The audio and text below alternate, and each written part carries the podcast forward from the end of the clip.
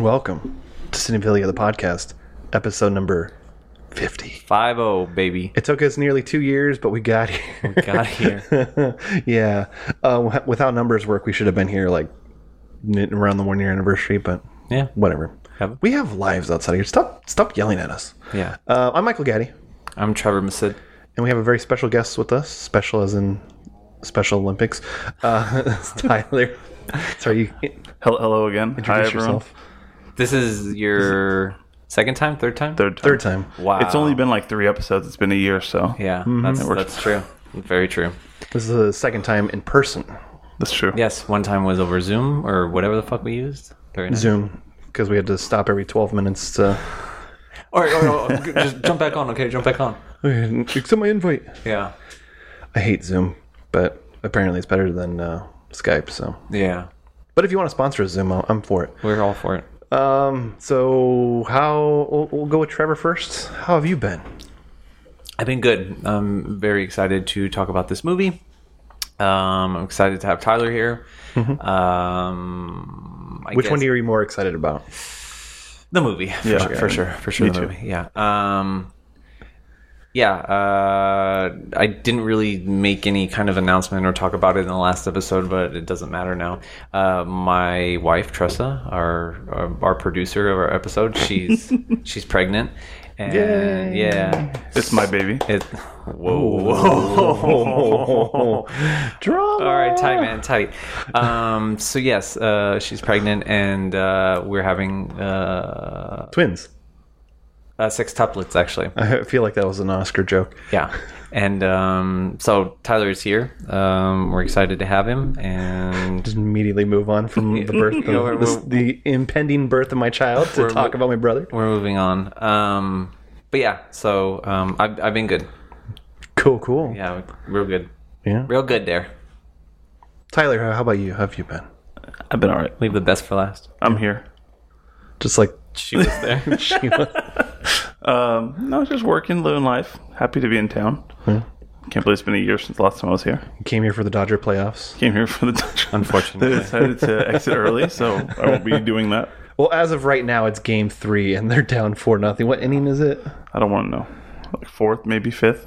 The fifth. Yeah. it's about half. they're looking it's not even- terrific. it's not even halfway through the game, and they're losing by four. Yeah. Um, How are good. you, how, Yeah, are- how are you. you, Michael Gaddy? You forgot to ask. Yeah, I forget to let you ask sometimes. Yes, um. I'm good. Uh, just I got over Just a hanging around. I'm good. Just hanging around. Yes, you got it. Jesus Christ. Just a fucking hate when I do that. Um, not when I bang the table, but when um, I quote Beetlejuice. Yeah. um, she'll like I'll, I'll, I'll just be like standing around or something, and she'll be like, "What are you doing?" I'm like, "Me? Nothing. Just hanging around." Anyways, Uh, Showtime. you know, wait, you know the Beetlejuice, right? Yeah. Like not okay, not Yeah, no. Beetlejuice, Michael Keaton. No, not You know that Beetlejuice? nice Yes. fucking model. Yeah. Yeah. Anyways, Anyways, um, we're off to a great start here. we're off to a lovely start. great. Unlike the Dodgers. Yeah. Anyways, I'm going home. I'm an Angels fan, so we were we were gone a long time ago. So, what movie are we talking about this week? Do we want to talk about last week's episode? Because I don't remember it. No. Um, I think in the two and a half hours of episode, there was probably um, two minutes and 34 seconds of me talking. and the rest is Michael Gaddy. Um, no. It was the best part, and I laughed out loud and I completely forgot about it, was um, Joe was talking about like Mrs. Doubtfire. And we did you listen to the episode, Tyler? Yes. And the the Mrs. Doubtfire, the oh Yeah. shit quote.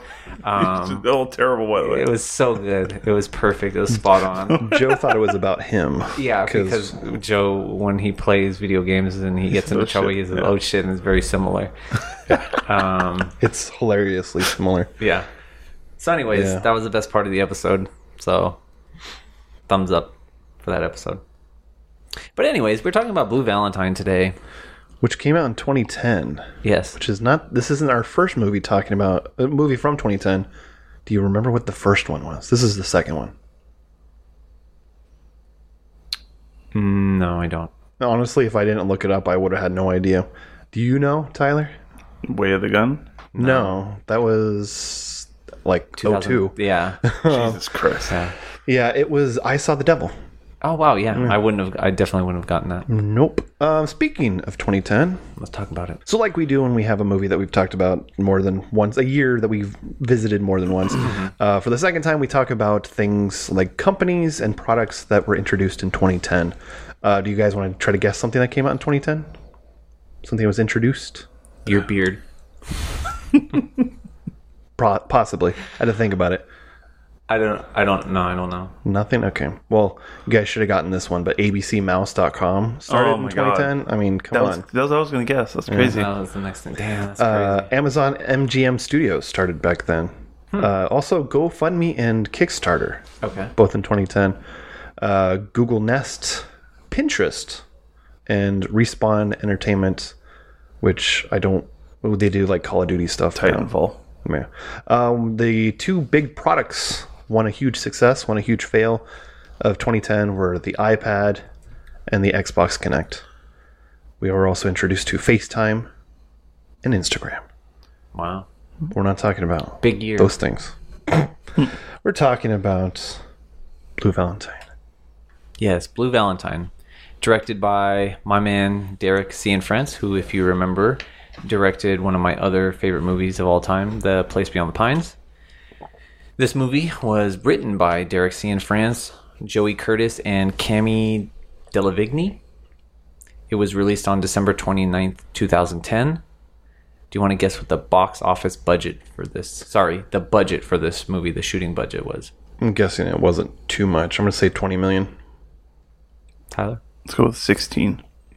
You're both way off. One million dollars. I knew it was either going to be really low or really high. And it shows. Yeah. All the money went to the future room. This is how they. Never mind. I was gonna make. I was gonna say make a loud noise, but I'm not going to hurt everyone's ears. This is how they. La- this is how they laugh in the future. Uh, Um, do you want to guess what it made in the box office? okay, three seconds until Tressa texts you. What the fuck is that? Uh, it probably didn't make. It made it made some money. I remember this movie being popular. I remember wanting to see this movie around that time, but never getting around to it. Um, I'm gonna say I'll go back to 20 million. and I also will stick with 18. Uh, you're kind of in the middle, I guess. Sixteen point six million. So, y- not a not a huge sum of money, but definitely a profit.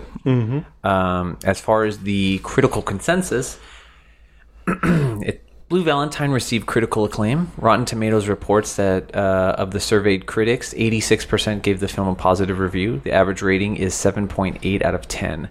The webs the web the website's critical consensus states this emotional gripping examination of a marriage on the rocks isn't always easy to watch but michelle williams and ryan gosling give performances of unusual depth and power on metacritic the film has an average score of 81 out of 100 meaning universal acclaim It was nominated for one Oscar yes for, For supporting Michelle- actress. yeah michelle williams She's been nominated. Well, let's guess first. How many how many times do you think she's been nominated for an Oscar? Trevor first. Mm, three times What do you think, Tyler? Five. The answer's five. fucking hell really Yes. She's really good. And for bonus points, can you guys name those five movies? Obviously, this one. my date with marilyn Yes. that's the only other one i can think of oh brokeback mountain maybe Yes. Manchester at sea. Is that what it is? Yes. And There's one Manchester more. by the sea This one should have been the easiest one. Well, the second easiest one because iron man Marilyn Monroe. he already said that. Oh, He's not paying attention. I know. That's why he needs headphones. Yeah, I know. yeah, I'm sorry. It was last year. Iron Man 2. This motherfucker. Oh my god, what was she in last year? I don't remember. she played another mom who was on the edge mentally. Uh, the Fabelmans. Oh yeah. Did your phone just go off? yeah, my fucking girlfriend called me twice. I never texted her. My fucking girlfriend. Sorry. That's going out I'm there. I was gonna say I'm not censoring that part. Uh, I don't care. She won't listen anyways. and this was also at a bunch of festivals, starting with the Sundance Film Festival, and eventually, or then soon after, went to Cannes, and not too long after that, went to TIFF, the Tor- Toronto International Film Festival. Mm-hmm. But it's not on any, any AFI lists because they stopped doing that way before this movie came out. That's unfortunate. Actually, a few years before this movie came out. But anyways, All right, kids, are we ready to get into it? Yeah, I never do a pitch anymore, but Do you have a pitch? no. Oh. Okay. My pitch would probably be, "Hey, have you seen a Derek Cianfrance movie? This is one of them. Wow. Great pitch. It's definitely of his style. Of the two movies I've seen of his, it's definitely of his style, and I'm not saying that as a negative thing. That's true. Um, I guess first things first. Did you notice that? The Weinstein Company logo at the beginning. Yeah. Do you no? But do you know? Do you know what Derek Cianfrance looks like? Uh, I'm sure I've seen this picture a few times on uh, on IMDb. He looks almost exactly like Ryan Gosling does in the future, where he's balding. He- they look very, very similar. So, Coincidence? and he has his knuckles tatted. Um, just you know. He was AJ when he was a kid. Yeah, I'm not gonna lie. I wrote that down. I want to say the I'll be- best thing I'll be about this writing that. movie is that AJ isn't in this movie. Yeah. So already it's a It's never a low bar. 8.5 for Getty. So, um, kids, let's get into it. Grab your tissues um, for multiple reasons. I wish people could see our facial expressions. so I'm making a comedic face, and then I went, "Wait, nobody can see this." Keep them, keep them close by because you'll need them. Okay, let's get into it, friends. So we open with a cute, cute little girl calling for someone named Megan. We learn that her name is Frankie. Um, she's outside in. They live in like a rural area, lots of grassland, um, and she's kind of looking around, looking, calling out for someone named Megan, and we don't know who Megan is or what she's looking for. And then um, we get a shot of our first look at uh, my man Ryan, uh, Ryan Gosling. His name is Dean. So I will probably be using Dean and Ryan interchangeably. Um, he's laying down on a chair, passed out, and all I can say is, "What happened to my man? He's balding. He's a little fatter. He still has more hair than I do. Can I just say, like, look at that movie was 13 years ago, right? yeah, Yeah, He looks so much better now. yeah, yeah. Than he does this six year time jump or Yeah. however much it may be. yeah. I'm guessing it's like six, seven years. It's Yeah. supposed to be six years. It's double that time almost. Yeah, Speaking of the number six, the aspect ratio is one six six. I didn't notice that. Yeah, I noticed black in bars in on the side. Yes, on the. Okay, so one thing you'll notice about this movie is uh, be it's shot you know between the past and the future. The future is shot on the red digital camera, and you can tell it's very sterile. It's very super sharp, super clean, and then the past is shot on Super 16 film, so it's grainy. Mm. Um, it has more texture. Personally, I think it's it looks a lot better on Super 16, but that's just me Sure. um there's yeah but i did notice that the sidebars it's it's got black bars on the side which you usually don't see you usually see the black bars on the top and the bottom of the frame instead of the sides anyways Um, real quick about Ryan Gosling. yeah Uh, was the theater on fire when you first tried to see this? no i actually saw it with tyler that was the 1st time we saw it Because of how many movies did you see? Try to see a Ryan Gosling movie and the theater was on fire. It's like at least La La Land and uh, oh yeah that's true la la land with tressa and then i went to go see only god forgives and the, didn't- the theater yeah. caught on fire They were trying to save you from that one, so. well i still went and saw it the next week yeah. and it was the greatest experience of my life I meant to say this earlier uh, with the with the Oscar nomination thing. How many Oscars has Ryan Gosling been nominated for? i don't know Say one. yeah i'd say one two like maybe if first any. man Two. okay. And what are those two? first man for something Nope. Damn, I don't know. But you're close. La La Land. La La Land. And the other one was before this movie, Half Nelson? Half Nelson, yeah. Hmm. Mm-hmm. So, but I'm sure he's going to be nominated again this year. Oh, Best abs in Barbie. 2000, He's winning. t- mm-hmm. 2024. See, it's like we can get into the the whole Oscar thing when we get to that point. But I'll just say real quick, it's tough. It's a tough choice for me between that and uh, Robert Downey Jr. I feel like there's a third one as well that I was like, oh, he's so good. But it's gonna be a tough tough category this year. Yeah. But anyways, back to 2010. Anyway, so back to my man Ryan. Uh, he's passed out on the couch. He's not looking great. He's still beautiful, but he's not looking great. If that makes any sense. Uh, Frankie comes crawling in through the doggy door, uh, which is funny, and she jumps on Ryan and tries to wake him up. Um, so he wakes up, and they decide to go and wake up mommy, who is her name is Cindy, and she's played by Michelle Williams. Uh, so Dean and the baby Frankie they wake up a groggy, obviously exhausted Michelle Williams by jumping on the bed, and they start pulling the covers off her, and she's frustrated and she doesn't want to get up. She's like, "No, I need to sleep. This is the only time I have to sleep." And then they cut to her making breakfast for them. Um, so straight off, right off the bat, um, she seems frustrated, annoyed. Um, she doesn't seem very happy to be up and doing these things. Um, she seems annoyed at both, mostly centered towards uh, Dean, her husband, played by Ryan Gosling.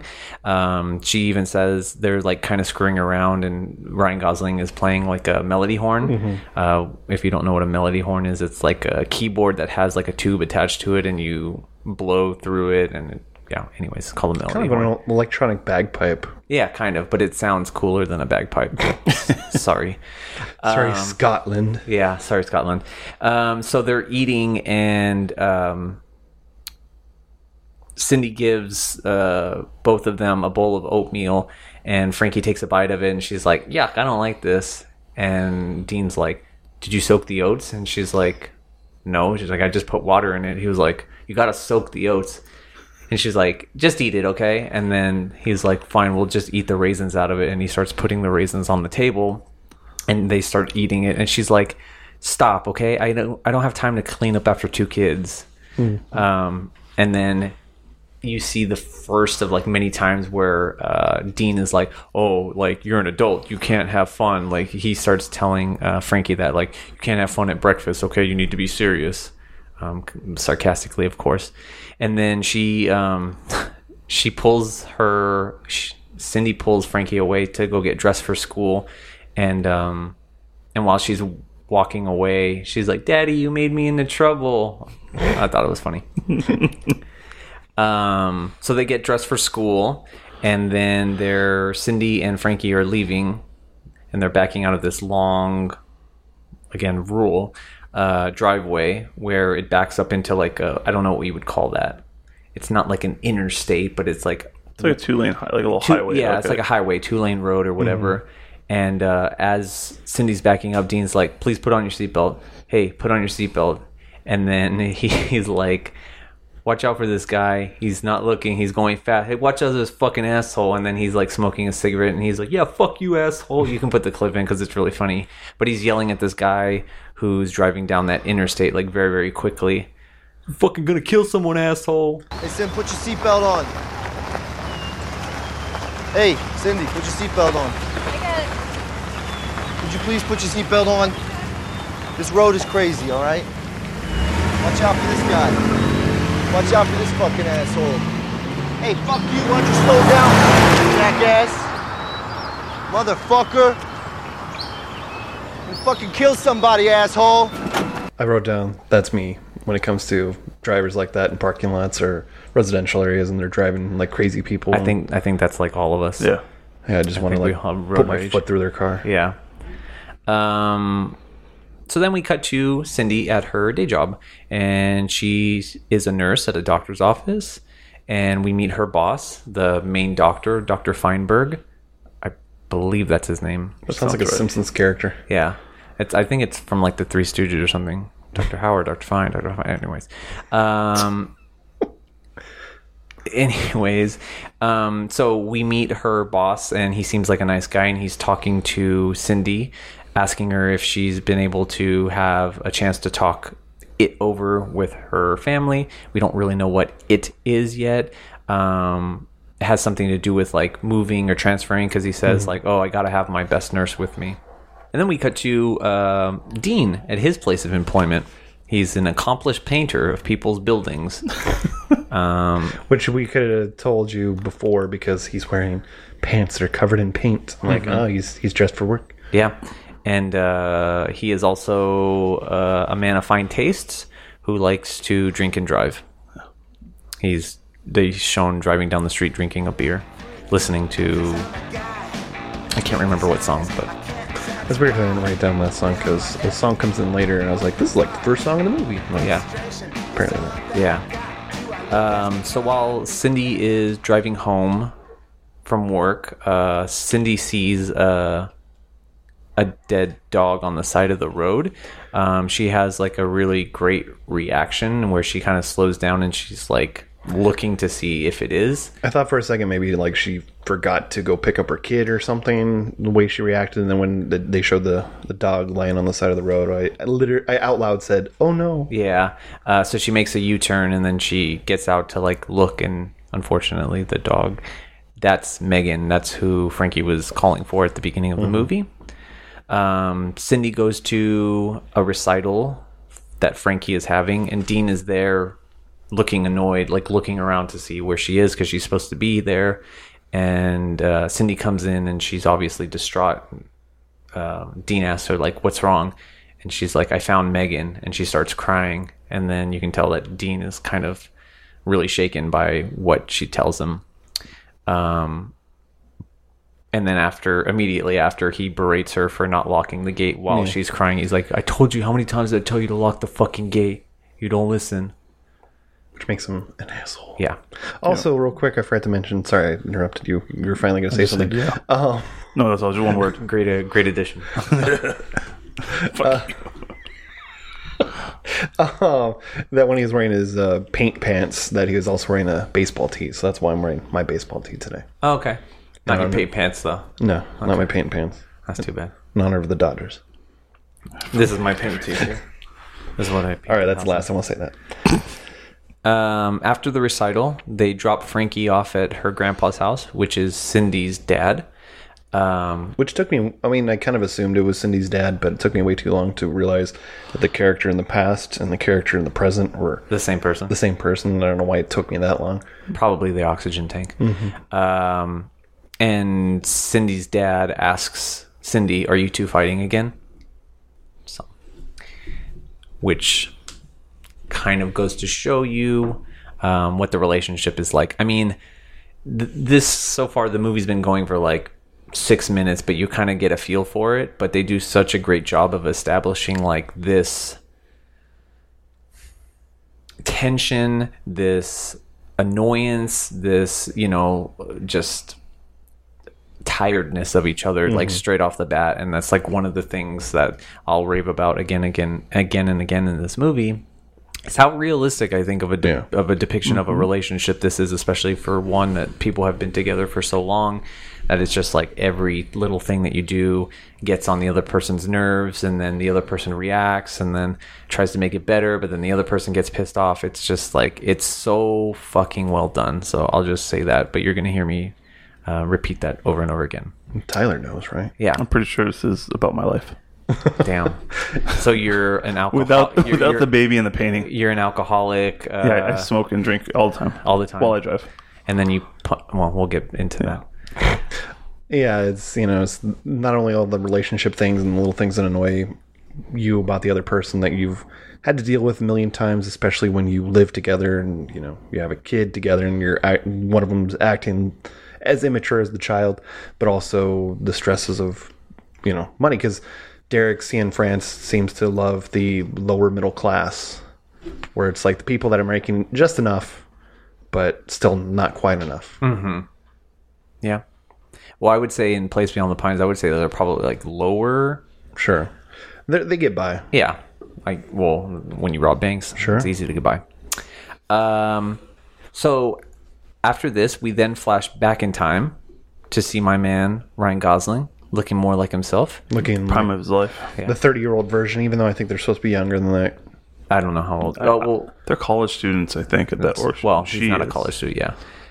Um so dean is applying for a job at a moving company. And again sorry vin vin's driving by again. It was the moving truck. um uh, one of the things we mentioned about which you probably didn't hear because you probably didn't listen to the Place Beyond the Pines episode is um, Derek Cianfrance, the director, likes to use real people in his movies, and they're like sometimes you put someone who doesn't know how to act in a movie and they're Clint Eastwood. horrible and they take you out of the mo- the moment and like they're just terrible but all these people that that Derek Cianfrance puts in the movie they're real people doing their real jobs and they seem so honest so real so authentic and this is the same guy and that's actually the guy who he's interviewing with is the the real owner of the company which is interesting Yeah. um Unlike Clint Eastwood, who hires random people who've never acted before and they suck. They're terrible like in uh, Gran Torino Yeah, Gran Torino. that is what I'm thinking whole of. that whole movie is a god. Like I, th- I honestly thought it was a joke. I thought it was a joke movie. Especially at the end when he starts singing. Yeah. I remember we saw that. Didn't we all see that together? And I was like sitting there, like I was like, "This is a fucking joke, right? Like this this movie's n- supposed to be funny." And Oscar's like, "No, I think we all went to see it. It's horrible." I feel like I saw that alone, but like after you guys saw it, I was just like, I guess Gaddy wasn't invited. I think I was working at the movie theater at the time. Oh, so anyways, uh, he applies for and he gets hired for a moving company job. Uh, we find out that he doesn't drive.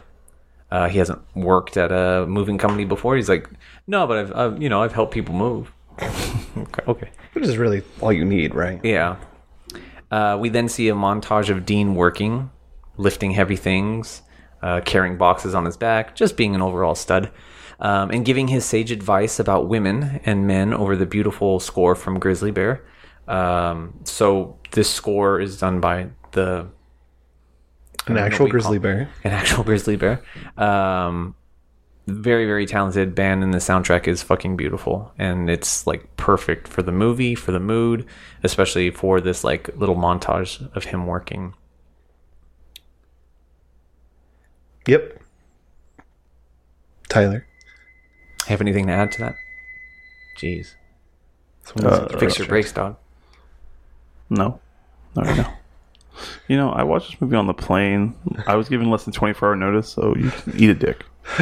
I'll chime in when I can. Okay. At Um, least this movie isn't the one you brought in. That's very true. fucking guy. Never again. We'll never forget that. Hashtag. Um, Fuck you. I put the note ukulele. I don't know. I don't know why. Because he has a ukulele in the movie? He does, but I think oh, I think he's uh, in the montage. He's like counting money, shows he's a good guy. He puts it in an envelope and he's going to send it. I would imagine back home, and then you see him playing the ukulele by home- himself, just Back at home to. Florida. just practicing. Back home to Florida, which explains a lot. Yeah, Not his accent, though. yeah, because his accent it sounds like he's Sounds like, "Come over like- here Yeah, New by York- the he's heart, like New York. in front of the heart." Maybe like Baltimore. Maybe. Earns, earns, earn, earn. Have you seen that video? People from like uh, Baltimore trying to say Aaron earn, earned an iron urn. And it comes out, "Ar, earn, ar, earn. I've never seen that. I'll put it in right here. Okay. I said, Baltimore accents say this phrase out loud. Earn, earn, and earn, earn. Hold on, my earn, earn. Aaron, earn, and iron, earn. Damn, what the fuck? We really talk like that? Yeah. Let me see it. Earn, earn, earn, earn. Let me see it. Earn, earn, the iron, earn. What? Earn, earn, the iron, earn. No, Aaron, earned, and iron, earn. Earn, earn, earn, earn. Nah, Earn, dummy, nah, dummy. Earn, earn, and earn, earn. Yo, it's Yearn. earn, earn, earn, earn. Dummy. It's not that, dummy. It's Aaron, It's earn, earn, and iron earned, dummy. Aaron, earn, and iron, earn. Earn, Earn, earn, and iron, earned. Earn, earned, and iron, earn. Fuck it. Iron, iron, iron, iron, bro. Well, great, Gaddy. Thanks for adding that clip in. It was really great. Uh, we then see Dean and his moving crew uh, moving an old man out of his apparent hoarder house and into a retirement or convalescent home. While insulting him for being old. Yeah, Right to his face. right to his face. Uh, it's, uh, and he's a veteran to make it make things even worse. Uh, so he lives in this big house, and while they're cleaning it out, um, they say like, "Where's all this stuff gonna go?" And they're like, "It's not our problem. Just bag everything that you can take, uh, throw it away, and then take the big stuff." And that's basically it. Um, so Dean has the job of unpacking and decorating his room, uh, which includes a chef's kiss from Dean. Is, is that usually something movers do? I think he was more of just like a good deed he was doing. I don't think Yeah. he was. That wasn't part of his job. No, That's what they call him, good deed decor- to decorate. Uh, no, but I think he, yeah, he it is his job to like unpack the stuff, Mm-hmm. but he just took it upon himself to like actually decorate. So he has like uh, apparently the guy Walter, the guy who's moving into the retirement home, has a collection of like match uh, matchbooks. So he you know tapes them to the wall he puts up a photo of him and his wife during on their wedding day and that's where we get the chef's kiss from he asks him like is this you and your wife on your wedding day and he's like yeah and she's like wow she's beautiful and he does that I made a note uh, highlighting the scene that I really enjoyed it. It's sad and uh, sweet at the same time. Mm-hmm. Entire man's life condensed into one room. Mm-hmm. And it's got, it's Ryan Gosling at his best. yeah and i think he does a great job of um like editing it together like the whole montage of him like hey uh and then it's really cool when walter when ryan gosling is done walter comes into the room and he's you know in a wheelchair and he's like do you want to stand up yeah you don't you don't want to come in on your wheelchair so he helps him up and then Dean shows him everything. He's like, "Hey, I put your shoes under here, and this is where your uniform is, and this stuff over here, and it's really cute." Um, and then when Dean's like, "I gotta go," uh, Walter like shakes his hand, but then he like holds his hand and he like looks him right in the eyes, and he says like very quietly, like, "Thank you very much." And again, And they kissed. It was weird. a little bit. it was worth it. Um, but yeah, it's uh, you can tell in his eyes, or That he really if was appreciated it. Yeah, he really appreciated it. Who knows? He was probably some guy that was actually moving into a fucking retirement home and had the whole story um, mapped out in his head. You know.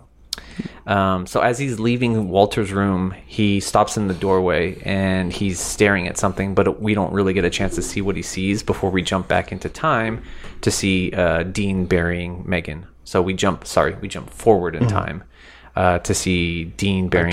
Megan in the backyard. Um, so after he's done doing that, uh, he's not passed out on the couch, but he's in a recliner and he's watching home movies with uh, Frankie and Megan. Um, Which were obviously filmed like a month ago. Yeah. If that. uh, Dean has the great idea to go to a, as Cindy will call it, a cheesy sex motel to get out of the house and relax. And Cindy is definitely not interested.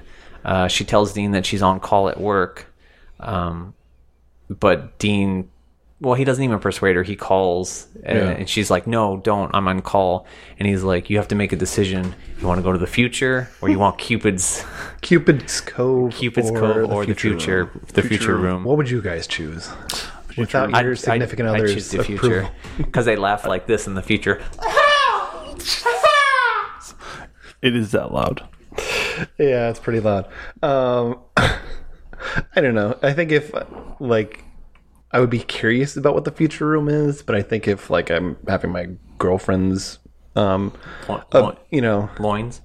no, if I'm thinking about like what she might prefer, probably be the Cupid's Cove. Even though I'd probably not go to a place like that. Yeah, cheesy sex motel. Yeah. Um, he tells her, "Let's get drunk and make love. We need to get out of here." That's what he tells her, and um, and she and she's like, uh, she walks away from him, and he tells her while she's walking away, like, "Pack your bags, babe. We're going to the future." And I thought that was such a That great was a good line. line. Do you agree, Tyler? I do. All right. Uh, just Tyler want agrees. to uh, just want to add that yeah. Did she? She sent me a gif with the uh, James Cromwell from Babe saying "That'll do, pig." so, thank you, Tressa, for the laugh. We're going to the future, where they laugh like this. Jesus Christ. Your dog's on edge in the room. Going, what the fuck is that? That's funny. Um, I mean, you'll be able to hear when Gaddy puts in the clip um, Why would I need to? how accurate. Yeah, because I sound exactly like him, right? Exactly. Yeah. Frankie, this is how they laugh in the future.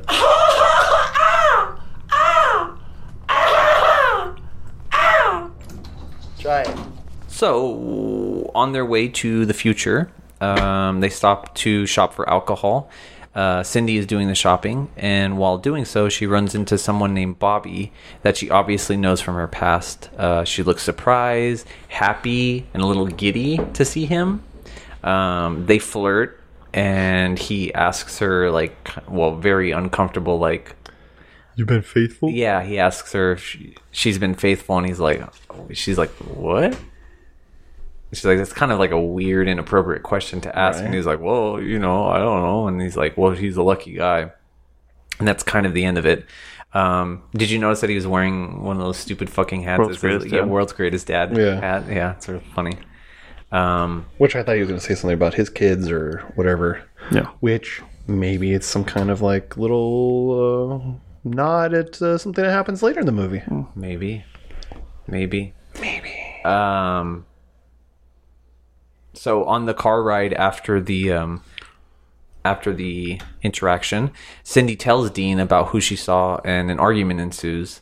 Uh, an extremely realistic argument where one person can't make things better with words, and every spoken, every word spoken, just digs a bigger hole with the other.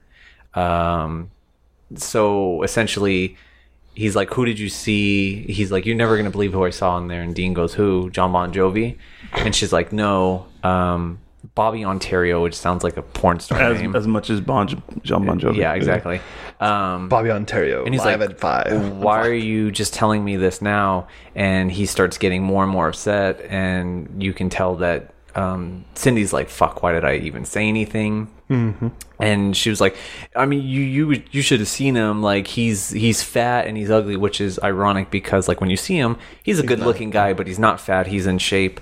Um, so it's Looks exactly the same as he did six years ago. yeah, well, it's pretty crazy. Like everybody in this movie. except for the hey Ryan Gosling's balder, okay, and a little bit fatter. Um, anyways, so he starts getting upset. And he's like, "Why the fuck would I care about him being fat?" And she's like, "Well, he's a loser." He's like, "Why? Why does that matter to me?" Um, but you can tell that he's obviously bothered by the situation. Mm-hmm. Um, I I can't do it justice, so I Getty can just put the clip in so you guys can get a feel for like what he's saying. You're never gonna guess who I saw at the liquor mart. Richard Grieco? No, but good guess. John Bon Jovi. Bobby Ontario.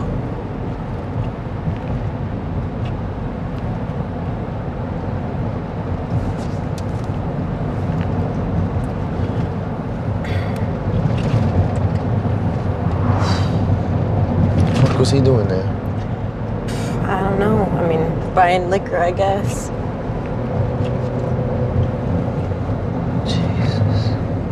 How come you're just telling me now? I'm because I'm telling you now. How come you didn't tell me when we were, when we were there? I don't know because I was flustered, and I'm telling you now. You talked then? No, I mean like, hi, bye, how are you? Fine, good. How are you? Yeah, he asked me how I was. And you told him? I, I mean, I didn't want to, but uh, we were just we were stuck there. We were in the same store buying things together at the same time. I wish you'd seen him. I wish you you you wouldn't feel so bad. He's fat. What do I care? I don't I know. don't care if he's fat or not. What does that mean? Make me feel better? I don't better? know because he's a loser. What does that have to do with me? Whether he's a loser or he's fat or not, what the fuck do I care? I don't what? What are you saying that for? That would make me feel better. He's fat. So what? If he was in good shape, I shouldn't. Then I wouldn't feel. I shouldn't I feel said good. the wrong thing. I'm nervous. Okay. What do you mean you're nervous? I feel you because you because you feel funny. You're nervous because I feel funny. What does Yes, that I feel like I said the wrong thing. I feel like I shouldn't have said anything. Really, that's an option. You run into Bobby Ontario, and that's an, and it's an, an option not to tell me. I feel like you're upset and I upset you and I'm sorry and I said the wrong thing. Baby, you, you, you, you do whatever you want. Okay. I'll just put the clip in because again, You it's extremely. I'll put the clip in my fucking self if Getty hear if. Getty doesn't. Yeah. Um, Cindy at the end of the conversation, she like apologizes and she reaches for Dean's hand and he pulls it away. Um, and then shortly after, uh, Cindy starts pulling over to the side of the road, and he, sh uh, Dean's like, "What are you doing?" She's like, "I got to go pee." And he was like, "Where at this person's house?" And she says, "Fuck you!" And then she gets out of the car. I wrote a note in that scene because you can kind of see his hands in the background, I was like, oh, what a nice touch to see like his paint stained hands and it's always there. And then like they do the like she goes to hold his hand and he doesn't accept it. It was like they really focused and I'm like, oh, it lost a little bit of its magic when they like really focused on it. It was it was nicer when It was like, a is an subtle thing. insert shot, like it's a Yeah. close up of their hands together, and um, she places her hand on top of his, and he keeps it there for a second, then he just like throws her hand like off of him. Yeah, I would never do that to you, Michelle Williams. he would never. Michael Yeti would. I wouldn't do it to Ryan Gosling either. I definitely would not do it to Ryan Gosling. That would keep that hand there for all night. Hold your hand. Um, so we see Cindy like run into the woods, and she's she doesn't go pee. She's distressed, and she's like Just anxiety. she's attack. taking a moment. Yeah, basically having like a panic attack about the situation what just happened. thought you were about to say she's taking a shit. taking She's like, oh, anxious poops. That's what's going on. gonna Yeah. choke a brown snake. What the fuck? That's disgusting. You're nasty. Um, so before Cindy can do the deed in the forest, we flash backwards in time to see Cindy in college, um, and she's in a wheelchair. We don't know why. And then we find out where Cindy knew Bobby Ontario from. Uh, they were dating when Bobby Kinda. Ontario was on the wrestling team. Uh, so she's rolling her wheelchair to the gym where Bobby Ontario is wrestling and practicing. Oh, like you say his full gotta, name say his, gotta say his full name. Um, so he stops having practice and he talks to her and he's like, "Why do you have to act like a freak all the time?" Because uh, Cindy says that the wheelchair is a part of like a social experiment Yeah. that she's doing, and he's like, "What are you supposed to be a quadriplegic?" And she's like, "No, I can still use my arms. I'm a paraplegic." Um, so they make out a little bit, and all I can think about, all that's going through my head while I'm watching this is that guy is very sweaty and he probably smells very bad, and they're kissing pretty heavily. Uh, I can only imagine what he smells like. That's and weird. that's Blue Valentine, my friends. Goodbye. she goes back home, and we meet Cindy's grandma, The real owner of the wheelchair. affectionately called Grandma, G R A M M A, Grandma. Grandma. Dreamy. Uh, she drops some uh, some romance knowledge on us after Cindy asks her about how falling in love felt for her. Uh, again, it's it's sage and it's realistic. She's not like, "Oh my god, it was the most beautiful thing in the world. I love it so much." Um, it's realistic. Again, my words won't be able to do it justice accurately. So What did it feel like when you fell in love?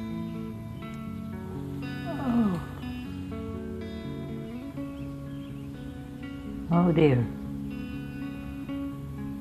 I don't think I found it. Even with Grandpa? Maybe a little in the beginning. Bless us, O Lord, for these ideas which we are about to receive. But he didn't really have any regard for me as a person. You ought to be careful of that. You ought to be careful that, that the person that you fall in love uh, is worth it to you. I don't ever want to be like my parents. I know that they must have loved each other at one time, right? Did they just get it all out of the way before they had me? We're supposed to eat this garbage? Huh? Sorry. Do you want me to make you some eggs? No! I want you to enjoy your goddamn dinner! How do you trust your feelings when they can just disappear like that? I think the only way you can find out is uh, to have the feeling. You're a good person, honey. I think you have the right to say, yes, I do trust. I trust myself. I'm just gonna put the whole movie in. yeah, I mean, you might as well. It's probably more entertaining. By the way, than this is us available talking. on Max if you have that still. Oh, I didn't even know that. Yeah, that's how I saw it. I watched a. Blu-ray copy. Um, we're also shown during this little montage that Cindy's dad, Frankie's grandfather, who we saw at the beginning of the movie, is an abusive asshole. verbally abusive. I don't know if uh, physically abusive, but uh, yeah. I just wrote down like it's crazy to think that there are people on that level of asshole because mom made dinner and it was this nice dinner. I'm even looking at going, wow, that looks delicious. Meatloaf, mashed potatoes, Trevor's favorite. Yeah. Uh, green beans. What is what it looks Fucking like. typical white people food. Sure. There's nothing wrong with that. Uh, I get it at Costco every once in a while.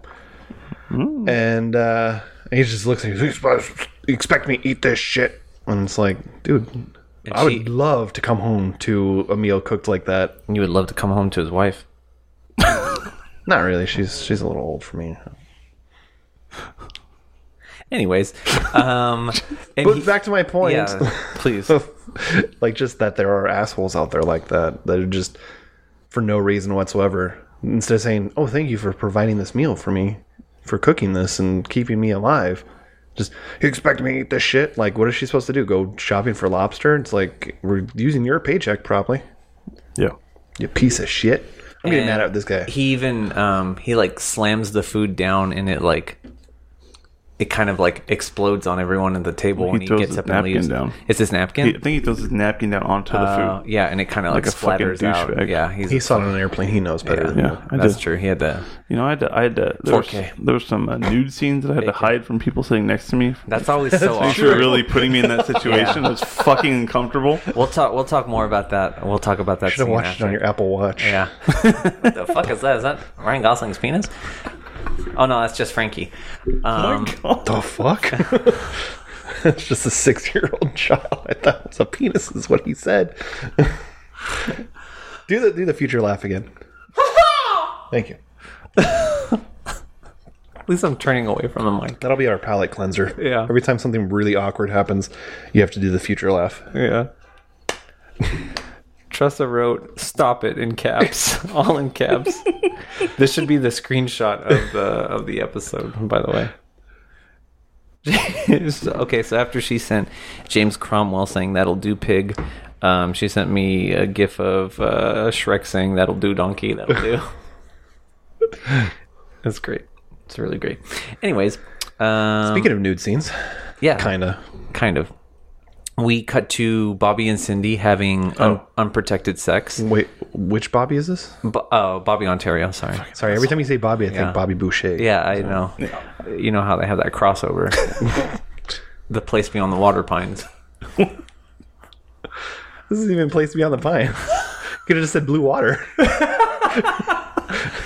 Sure. or Valentine Boy. I like that. That's I'd uh, watch that.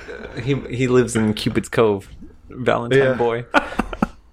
Um, so Bobby and Bobby, sorry, Bobby Ontario and Cindy have unprotected sex, and uh, Bobby doesn't pull out before orgasming. And um, what's so funny about that? the way you said that. before reaching climax, um, He's a he's a he's a one hitter quitter. Yeah. Um, and Cindy is understandably pissed. So um, she asks because he fucking moans and groans like a I don't know Jolly Green Giant. Um, Ho ho ho. What the fuck is happening? I don't know. I was gonna say the movie's called Blue Valentine, but they didn't go to Cupid's Cove. That's false advertising. Yeah, false advertising. I want my money back. Um, so Cindy is understandably pissed, so she immediately gets up and goes to the bathroom and tries to, you know, mitigate the uh, the risk. Um, I don't know if you noticed, but I noticed for the first time um, the toilet that she's sitting on when she pees is disgusting. Like it's Sure. There's Well, it's like a, it's a dorm bathroom. yeah, I know, but the level of detail on that is great. It's fucking disgusting. I also noticed that she's like sitting on her shirt. Yeah, I'm like, she going, she going pee pee on yeah, her gonna shirt. pee on her shirt. Also, I noticed in the background while they were doing their thing, uh, there was a video game poster called Battle Rattle. Okay. Obviously, them it's a having fake sex one. wasn't wasn't uh, He wasn't looking at that. yeah it wasn't Yeah. interesting enough. He Like, saw the "Oh, poster." What kind of posters they got there? It was like right next to their head, and I'm just like, this is, who would name it that? Battle rattle? I don't know. I don't know. And then, yeah, right. Why is she sitting on her shirt while peeing? Anybody have anything else to add? Uh, he pulled out post climax. No, he didn't. That's the point. Pulled up pre climax. No post. Post is after. Yeah, he, I was, I was Oh, right. yeah. She she kind of pushed him off Yeah. because she's like he turned into a baby. Yeah. I'm sorry. Or did it? he um because he he orgasms and then he's like oh, oh whatever. Sorry, I won't make the noise. I'm sorry. I'll just put it in the clip. Yeah, Or make sure to make it nice and loud for people listening to and this she on the says airplane. and she says what happened and he's like oh i'm sorry and then she like you know she, she doesn't say anything but you can tell that she's really pissed i mean Act like you've been here before, man. yeah and i'm sorry friends but from your friends here at cinephilia podcast pulling out is not acceptable Where are we for going with preventing pregnancy It's not a preventable And form of Trevor birth would control. know. Yeah. That's what he meant. I would say out, Trust- of, out of the trust- three of us, Trust your old friend Trevor. Hmm. So after that, uh, we see Cindy uh, taking her grandma to the same uh, nursing home that Walter has uh, that we saw Walter going to earlier. Um, Cindy's reading to her, and you can tell that Cindy really cares for her grandma. She's, you know, helping her change her clothes. She's combing her hair, getting her ready for bed, um, and she's reading her this like, I don't know, romance novel. I wasn't even really paying attention to the content. Yeah, it's talking about like he takes her into his strong hands, and um, it's kind of a funny scene because grandma like uh, is listening to her read, and she like smiles at her, and then Mich- uh, Michelle Williams, Cindy stops talking, and she's like, um, "Hi," and then Michelle Williams like, "Hi," and she's like. I want a cigarette, and she's like, "No, Grandma, it's bedtime." And then it's funny because you can look outside and it's still like, like it's, three in the it's like afternoon. three in the afternoon. Yeah. It's very light out, and she's like, "No, you just got ready for bed. I'm reading you. A, I can keep reading you a book, but if you're tired, you you can go to bed." It's like at least close to the fucking shades. Yeah, and then she's like, "I need a cigarette." The way she says it, really funny. And then Cindy is a pushover and gives her the cigarette. Sure. I want a cigarette. No, Grandma. It's bedtime. You're in bed. You can't have a cigarette now, okay? Do you want me to keep reading or are you tired? I need a cigarette. So then we drop back to the alternate angle of what Dean was reacting to before we cut when he's in the doorway, uh, where we see Cindy watching Dean take the money off the nightstand at the nursing home. Um, and then Dean looks at. I'm sorry, are we boring you? Yeah. Sorry. Hopefully, the one person listening isn't bored out of their mind yet either. Um, so Dean takes the money off the off the dresser, and he see he looks down and he realizes like, oh, she probably thinks I stole that money. So he goes, and their rooms are right across from each other, and he goes and knocks on. Well, he doesn't even knock on the door before uh, Cindy can even close the door. He like puts his foot in the door and he was like, "Hi, I know you think I stole that money, but I didn't steal that money. I've stolen money before and I've gotten caught. I did not get caught. Okay." It's a really funny scene and funny interaction, and like you can put the clip in. But he's like, he's like, It's a lot of clips. I have a job, okay? This is my job. This is what I do, okay? I make money. I make moves so I can take nice girls out on dates. And Cindy's just like, okay. You think I stole that money, don't you? Yeah, you do. No. Look, I've stolen money before, okay? I know what it's like to get busted. That's what it feels like. Okay. I didn't steal it. I got a job. Okay? this is my job. All right? I got it. I make money. Okay, I got it. Money I can take girls out on dates with. Just so you know. Good to know. Mm-hmm. Okay. What's your name? Go away. Go away. Go away. That's a weird name. Okay, hold on a second. I want to give you something. Look at that.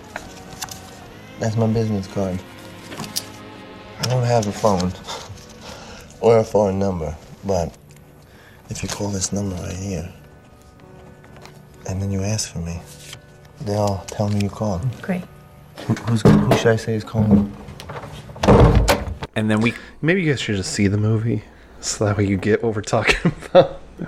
It's just Ryan Gosling being charming as fuck and beautiful. Oh, sure, but it's going to be like a 12 hour episode because of We talked about Jackie Chan for fucking two hours and forty five minutes. Okay, I, we f- I feel it was all the same movie. I'm to not be, gonna lie. to be fair, with the Jackie Chan thing, that was two and a half hours, and the last like 40 minutes was us talking about recent movies.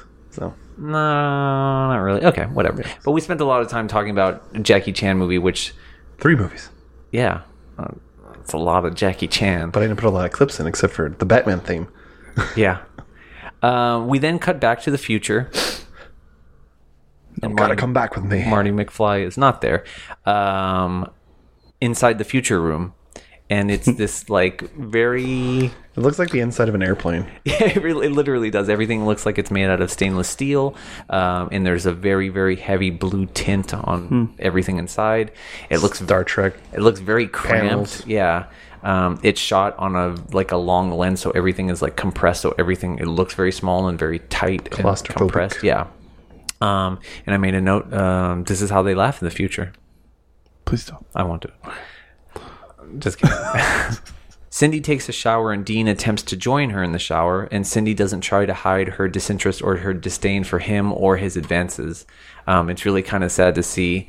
Uh, so they're in the shower and he begins kissing her, and she's like, What are you doing? And he's like, What do you think I'm doing? And so he starts trying to kiss her, and then he moves downward and uh, starts kissing her in her no no land. Land? No no spots. I don't know. What are you? what Zone? you- no no zone. Okay. um, but as he's as he's going down on her, um, There you go.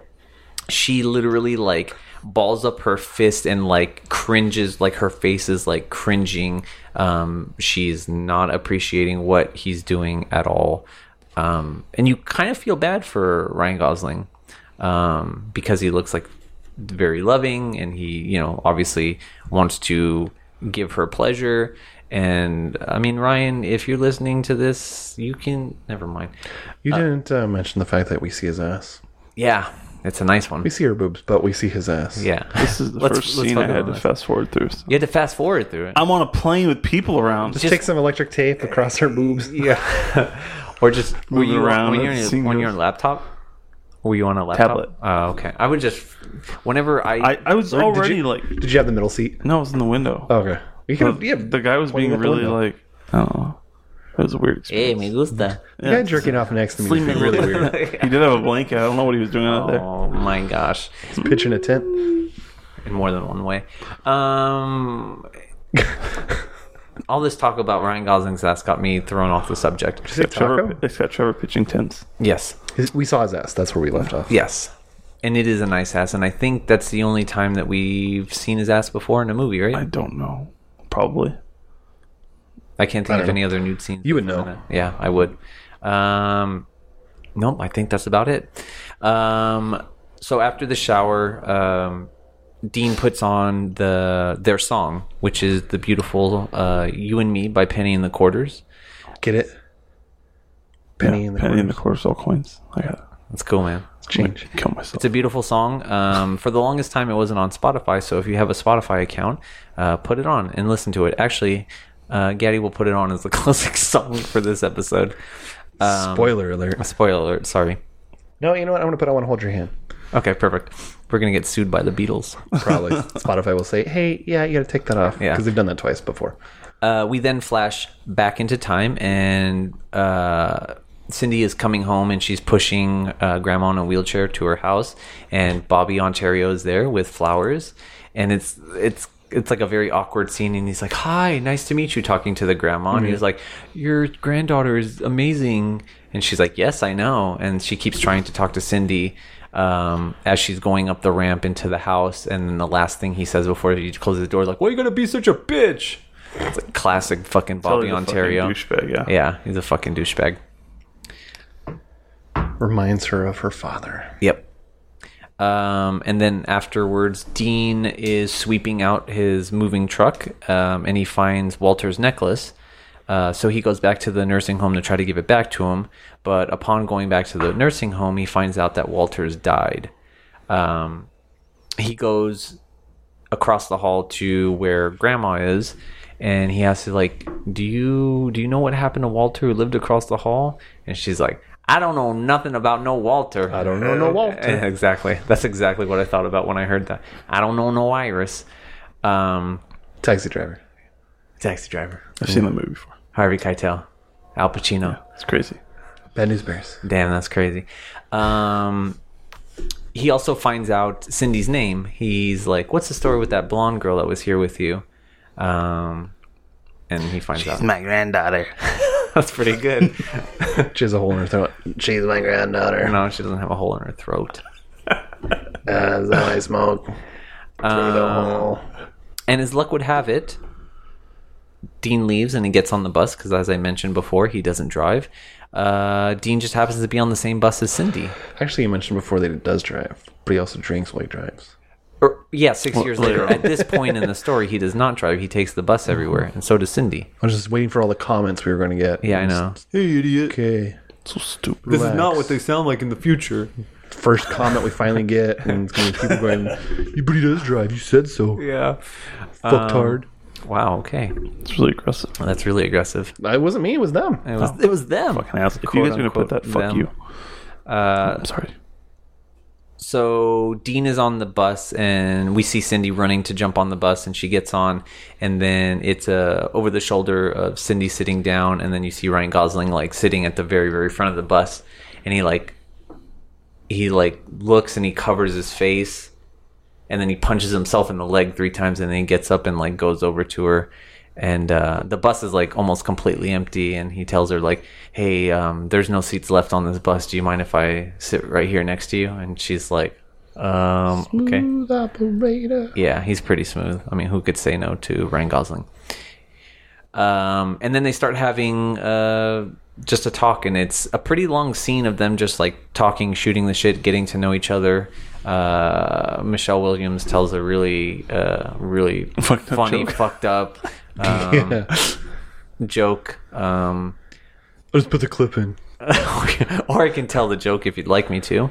What do you What do you think? Okay, Jesus take it easy Christ. over there, man. You got excited about the joke. I know. It's a really good joke. I, I don't know. Should I tell it? Should I tell the Yeah, joke? tell the joke. Okay. So, um, Fuck it up. You gotta actually tell it right. I'll try. I'll try my best. So there's um, a child molester and a small boy are camping in the woods, and the Well, child. what are you going to tell the joke? Yeah. I almost Sorry, told. continue. I almost told. I think they're walking right in the woods. They're not camping. Well, they're walking in the woods. They walk out the and they go deeper and deeper into the woods, and it's getting darker and darker, and they go a little deeper and a little deeper, and the little boy looks at the child molester and says, "Gee, Mister, I'm scared." And he's like, "You're scared." Sorry, and the child molester replies, "You're scared. I have to walk out of here alone." You're sick. You're all fucking sick. Smooth operator. And uh, apparently, I didn't uh, go back to hear this, but apparently, a little piece of trivia: if you listen closely, you can hear members of the crew laughing in the background, and they kept they kept it in. Actually, let's just let's just check really quick. I want to see if that's true. I think you're a scared kid. I gotta walk out of here alone. You don't think that's funny? Oh yeah, you can. Hey, yeah, Lies. Michael Jackson in the background. Or maybe he's laughing like he would laugh in the future. the fuck? Oh boy, that's What good. voice was that? That was Trevor's Pornhub account. Yeah, just ignore me. Um, so they get off the bus and they go and get ice cream, and we learn a little bit more about Cindy that she's going to school to be a doctor. And uh, Ryan Gosling is incredulous about this. He's like, "Pff, "Girls like you don't become doctors," and and Cindy's like, "Oh yeah, what do we become?" He's like, "You guys are supermodels," and then she starts laughing, and and then we get. Uh, we get one of the best scenes in the movie, The most iconic scene. the most iconic. sure. Um, where The only thing I knew about this movie going in. really, Yeah, it was like this scene Yeah. because it was on the trailer. yeah. Uh, and the scene in question is Ryan Gosling uh, asking Cindy if she has any hidden talents, and he asks her, "Can you dance?" And she's like, "Yeah, I can tap dance." And he's like, "Okay, I'm gonna play a song, and you dance along to it." The song is "You Always Hurt the Ones You Love," and uh, he tells he tells Cindy like, "I can't really sing. I have to sing goofy in order for me to sing it." So he sings it, and it's really beautiful. And she tap dances to the whole thing, and um, He starts singing, "Mm, I'm just Ken. perfect. Um, we then cut uh, back to the future. It's not going to be the first time, Marty. last time I say that. Uh, with Cindy looking at Dean with definitely something on her mind. That's like the most abrupt cut in the movie. Yeah, for It- sure. It's very, it's a big jump cut. Yeah, and it's I, I wrote down that it's obvious that Obama hasn't become president yet when she sings her song about presidents. But it is during the time of Bush junior or W. as he likes to be called. Um, she asks Dean why he doesn't do something. She talks to him about all his talents that he has, and she's concerned that he's wasting his talent working a meaningless job, essentially doing nothing. Um, Dean is understandably upset, and again, this is one of those conversations where like a simple question gets misunderstood or blown out of proportion, and it turns into like a much bigger argument than it needs to. And anytime she tries to say something, it just gets It escalates. more and more upset about it. Um, you know, he explains that he's living the dream life that he never knew he wanted, being a husband and a father. He said, you know, being married and having a kid was never part of my plan, but now it is, and this is all I want to do. Um, you know, Cindy's asking him, like, why are you okay just like working a shit job where you like have to drink at eight o'clock in the morning? He's like, I I love this job just because of that reason because I can drink at eight o'clock in the morning. He's like, what a luxury! I go home, I paint, or I go to work, I paint someone's house. I come home, I can hang out with you guys. Leave it to someone from Florida that's like, yeah, I get to drink at 8, 8, 8 Yeah, a.m. exactly. It's like a positive thing. Sorry, Florida. Yeah, I'm not. Um, But the whole thing's like about what he, she starts mentioning his potential. Like, why don't you do the things that he's like that you're potential, good at? Like, potential what does for that what? mean? Yeah, What does it mean to have potential? Like, for what? To make money? yeah. And he's like, all I can do is beach. So, All right, that's fucking number six Barbie reference. Um, but yeah, it's. I see both sides of the coin. Like, you know what I mean? I see Cindy's point because it's like, yeah, she's like, you can sing, you can draw, you're so talented at so many different things. Like, why are you okay just like Not. not applying your or applying these talents that you have and you know wasting away um, later on in the movie we learn that ryan gosling's dad or sorry dean's dad not his real dad uh, dean's dad is a janitor but he's apparently like an amazing musician like a savant who can play any instrument so it's one of those things of like wasted skills and wasted talent um, so he's understandably upset, but Cindy is like trying, just asking a simple question, like, why don't you just do something else, you know? why don't you just apply yourself? Yeah. I haven't heard that my whole life. Um, Tyler's like, I've never heard that. Uh, what- apply for what? Like a What do you mean? UPS. I heard they're hiring. Um, shortly after that, uh, while attempting to be intimate with each other, uh, Dean asks Cindy if she wants to have another baby with them. Um, she doesn't respond at all, and she looks frightened by the question. Uh, and this is kind of the the climax, so to speak, pardon the pun, of of their relationship, uh, and not in a good way. This is the the end right there that sets off everything and it triggers her um, she starts it's very strange it's like it turns into a big huge fight during sex where uh, you know ryan says sorry dean says like how much rejection can i handle and um, They're also kind of wasted. they are. They're both drunk. They've been drinking. Obviously, they went to the alcohol store with Bobby Ontario. Um, and Ryan wants to have sex with her, but she's like, you know, she's fighting it at first, and then she starts just like taking off her panties and just like throwing across the room, and and he's like, no, stop, okay, stop. I don't want you. My body is yours. Bullshit, okay. I want you. Taking none of your bullshit. That was a weird accent. That's exactly what You he went like you went like. like Eastern European on that. Eastern European? I don't know. what kind of fucking Like Russia? is that? Yeah. Yeah, Babushka. I don't want your body bullshit. that's basically the. Don't- Anyway, it's his Come on, fucking, comrade. his fucking Brooklyn accent or whatever he's trying to Well, do. she just He's turns like, in this like Stop, okay? bullshit. Like, Stop. fine, just do it. Yeah, Ugh. yeah. Here, just do what you want. Yeah, and he's like, I'm not gonna do it, okay? I'm not gonna do it. And then he he's like, um, you want me to hit you or something like that? And she's like, yeah, I want you to hit me. They're both trying to provoke each other, but Ryan Gosling is not going to hit her. But he wants to have sex with her, but not like this. And uh, of course, it's like uh, essentially it feels like a rape almost you know what i mean? Like take my body kind of thing. I don't want this but like you want it so just fucking do it. And he said It's like when your parents tell you, just do whatever you want. oh yeah. And it means don't do whatever It you means want. if you do what you want, you're going to get your ass beat. yeah exactly. Um so uh she ends up just getting up and going into the bedroom and closing the door on ryan and he keeps yelling i'm not gonna do it okay i'm not gonna do it uh and then we jump backwards in time to an oddly similar reminiscent scene where Cindy's Cindy falls on the ground and she's hitting Dean, except they're both like laughing and having a good time. But it's very like similar to when she's hitting him when he's trying to have sex with her. Um, you know, It's a playing mirror image. Yeah, It's poetic. polar opposites.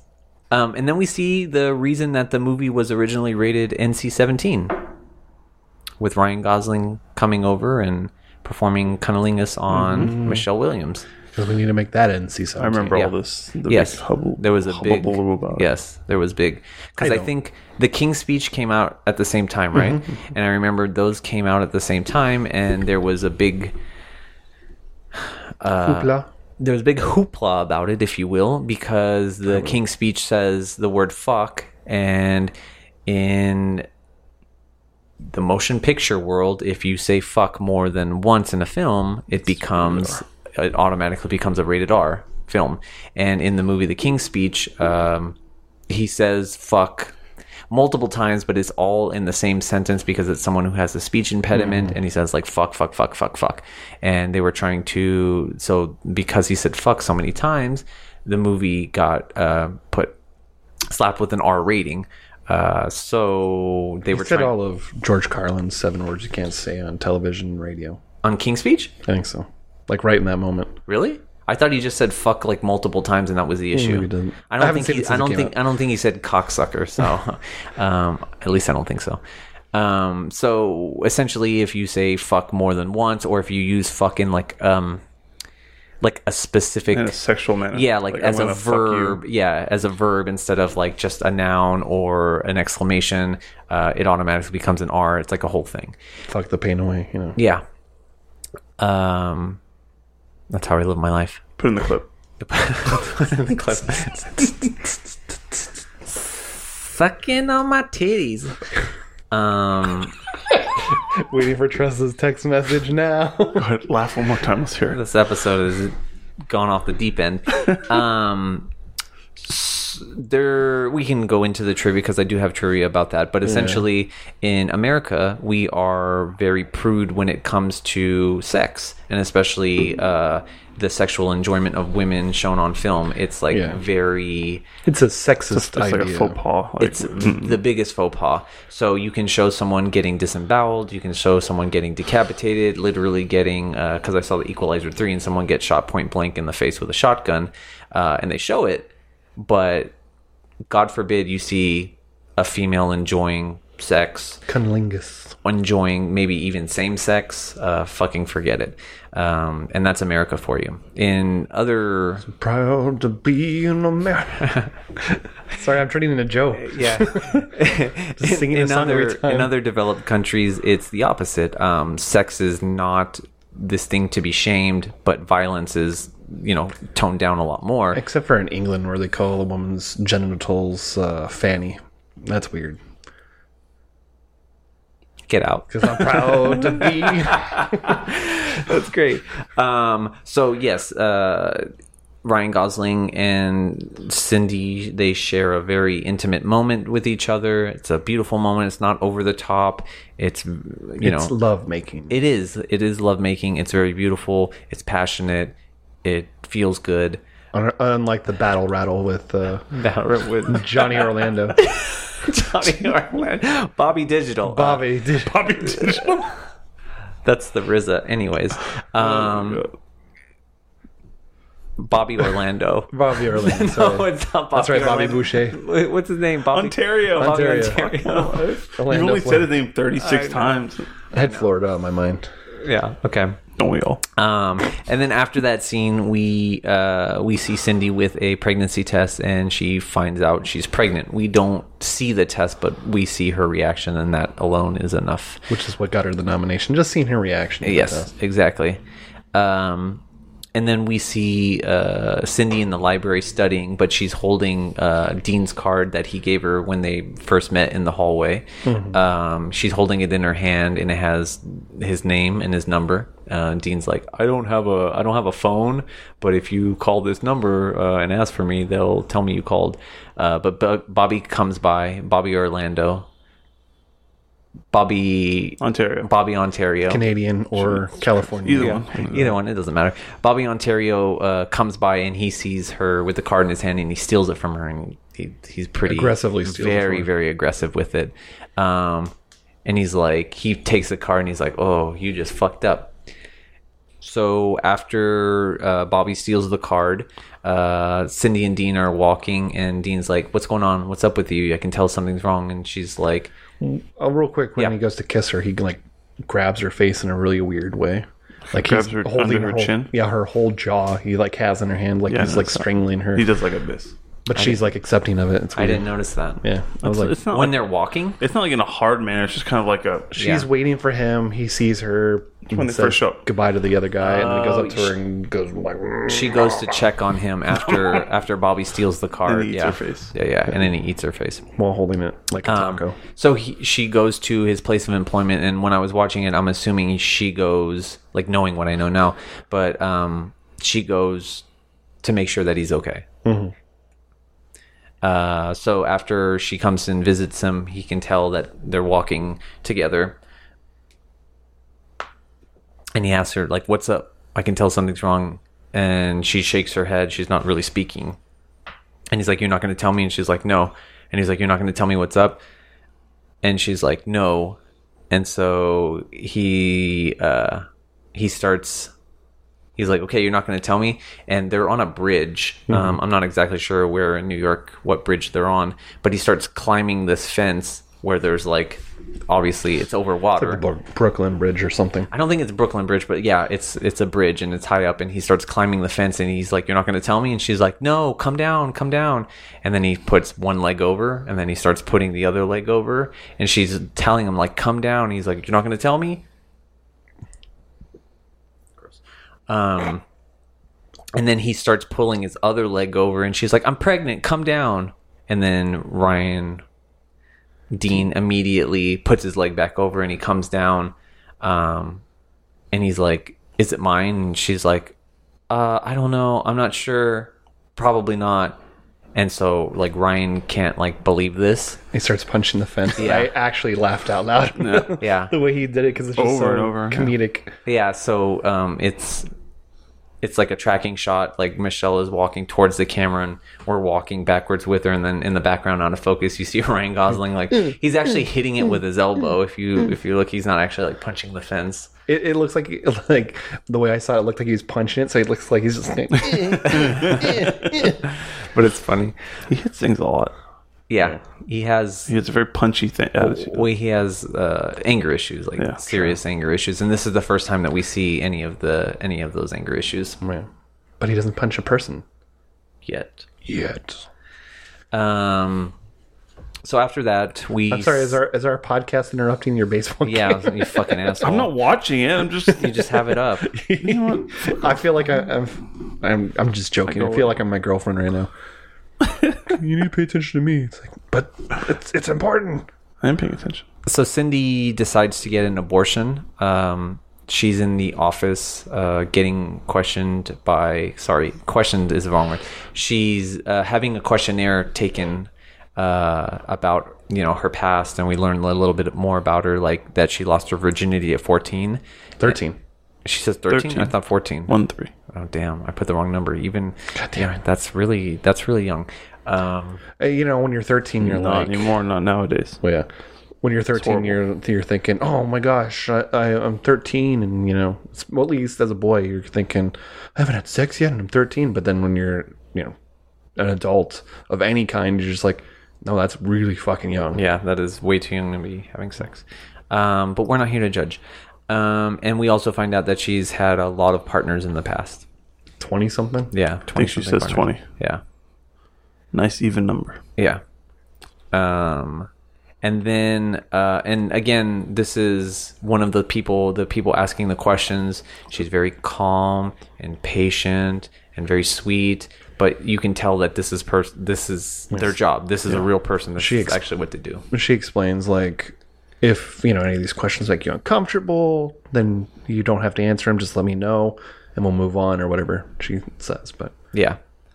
Um, i'll just put in the clip You've opted for vacuum aspiration abortion today. I'm just gonna ask you a few questions. Um, they're sensitive in nature, so if at any time you're uncomfortable, you just let me know, okay? At what age were you when you first had intercourse? 13. Okay.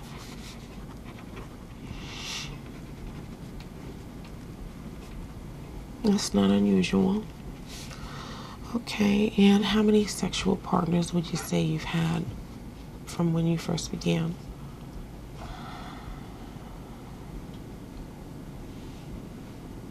Maybe 20, 20, 25.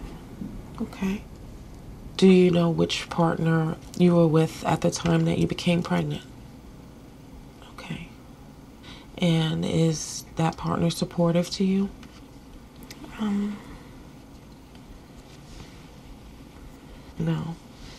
Okay. So then we get a uh, a really heartbreaking scene, but it's played so well by everyone. Um, again, I'm assuming that these are real people who do this job, and that's why they seem so natural.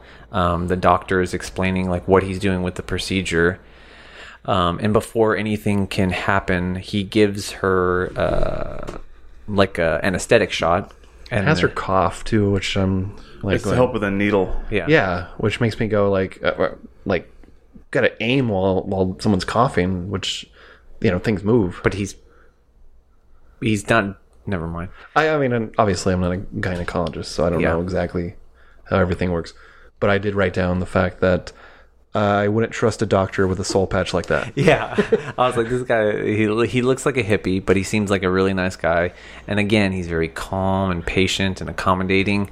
And uh, they he says that okay, I can see you're about. I think he says like twelve or thirteen 11 or weeks, 12 right? weeks, yeah. Eleven or twelve weeks. Um, so he starts explaining like what he's going to do, and uh, you know, for one reason or another, uh, Cindy says just stop, and he's like, okay, I'm hearing the doctor says like I'm hearing that you want me to stop. You want me to stop the whole thing? And she's like, yes, just stop. And so he's like, okay, I'm gonna leave the room, and that's it. Um, so he, the first thing she says is, "Can I see my?" And she's like, "My friend." And uh, Ryan Gosling is like in the waiting room. And he's got the jacket like pulled over like his face, and then he sees her coming out of the room, and he immediately like jumps up, and then they leave. Um, and then we get this cool shot on they're on the outside of the window they're outside and the camera's like lingering on the inside so we can't hear what they're saying but you know she doesn't want to explain like what's going on and he just like grabs her and like pulls her in and she starts crying kind of explaining like what happened um and then we flash forward to Cindy's phone ringing uh, and she gets called into work. As we mentioned before she was on call for work and she's like did you try calling anybody else? And you can't hear the other end of the the conversation but she's like well i'm out of town too. And they ask her like what time can you come in? She was like okay i can be there by nine. And she looks fucked up. Mhm. like obviously they were very heavy night of drinking.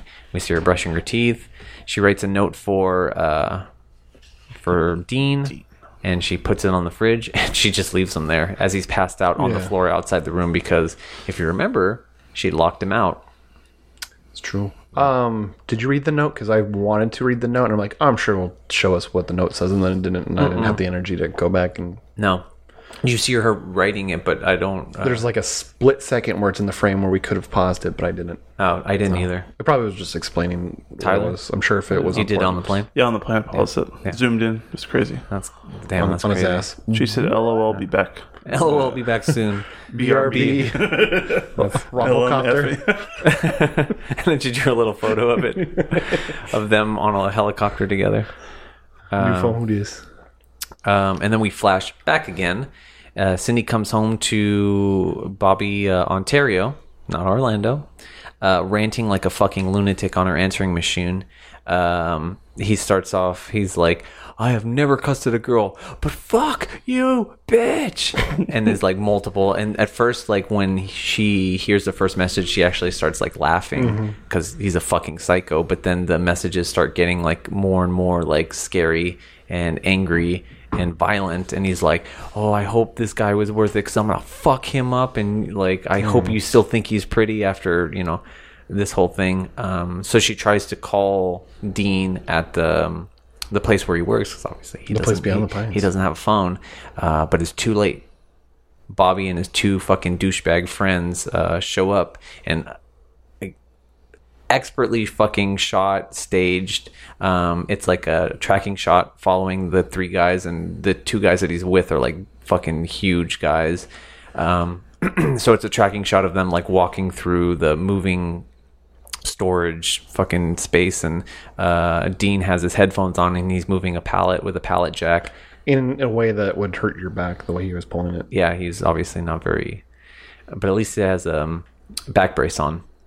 Uh, so he has his headphones on and they can't really hear him. And then uh, Bobby Ontario's like, "Hey, are you Dean?" And he's like, "Yeah." And then he punches him in the stomach and they get into a fight and they beat the shit out of him. Like really beat the shit out of him. And then uh, before we see the end result of the beating, we flash forward again, and Cynthia, Cynthia, Suddenly, we're watching Noah Baumbach's uh, marriage story. yeah.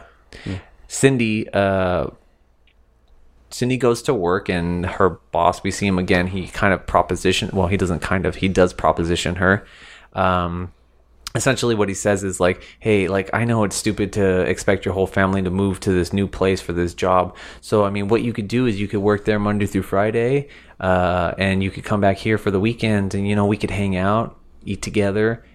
And Cindy's like, like her red, her red, uh, red flags are being waved very violently and she's like well i thought you wanted me here because you That was good at my job. thought i was good at my job and he's like no i'm i was stupid uh, well okay well I'll, I'll see you in there um he doesn't even say like oh i do or like i do think you're great Yeah. at your job he doesn't even try to say that he's just like essentially just wanted to have like a fling with her or have him be his side piece in the uh I don't think he was married.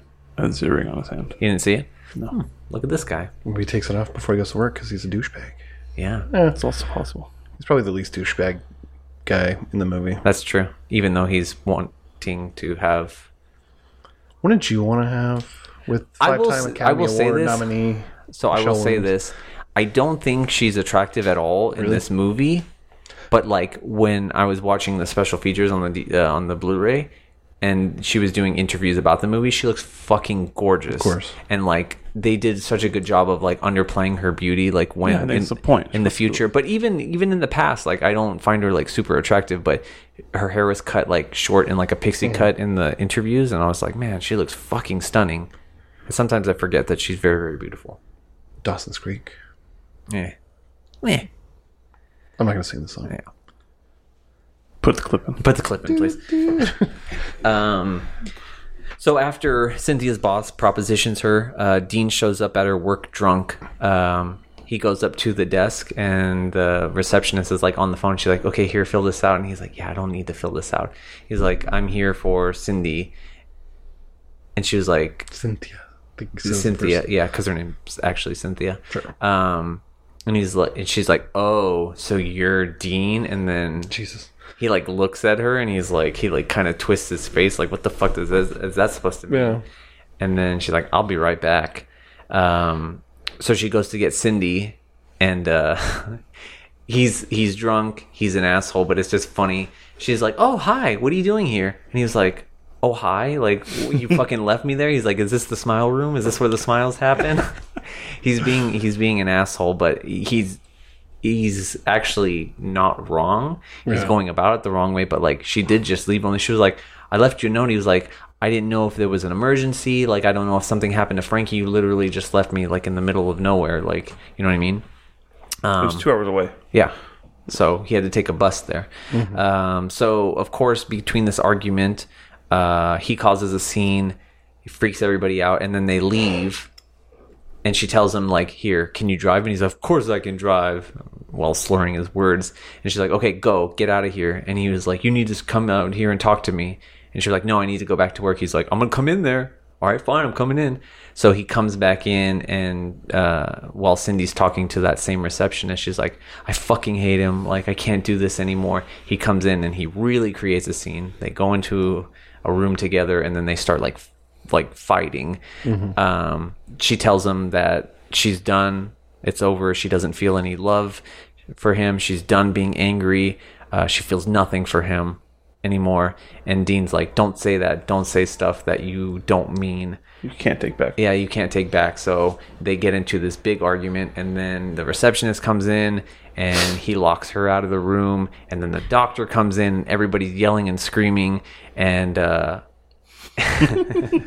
and the doctor comes in and he's like, "What's going on here?" And he was like, um, she calls him by his name and he's like, "You're the asshole that's been emailing my wife." And he's like, "I'm gonna punch you in five seconds if you don't get out of my face." And he counts down, Yeah. and, and everyone's yelling, so you can't really make out what's being said. And he- yeah, and he starts counting down, and then he just punches him in the face. And then after he knocks him down, um, Cindy goes up to him and she's like, "You fucking son of a bitch!" And she starts hitting him, and uh, and then the doctor gets up and he's like, "You're going to jail, my friend." And he's like, "What's wrong with you?" Fucking like he's trying to help him up, and he's like, "What's wrong? You got a fucking glass jaw or something?" Like he didn't expect to knock him out, and oh, he he didn't expect him to be a one-hitter quitter. Yeah, exactly. Uh, just like Bobby Ontario. um, and There's- then Cindy gets fired by the doctor. Yeah. He's like, "You're out. You're fired. Get out. I'm calling the cops." Like, so It's an easy out after he fucking yeah, embarrassed himself. yeah. Yeah. There's a part of the scene where no, he's like, "What do you want me to be a man? I'll be a man." He starts trashing the place. yeah, and uh, I feel like that was improvised because he's like, "What is this little fan?" And throws it. I was like, "That's that's a Ryan Gosling improvised, Yeah. improv right I, there." I think I think you're right. Um, it seems very Ryan Gosling. Yeah. Like he started. Oh, I'm a big man. Okay, this is what we do. Big man. This is what we do. We we create scenes. Um, and so they leave, and they're like, kind of. Cindy's like, kind of running out because obviously the cops are coming. And she's like, I fucking want a divorce.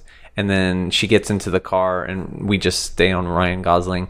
And then he just like sits there and processes it for a moment, and then he like puts his finger into his mouth, and then um, takes off his ring and he throws it.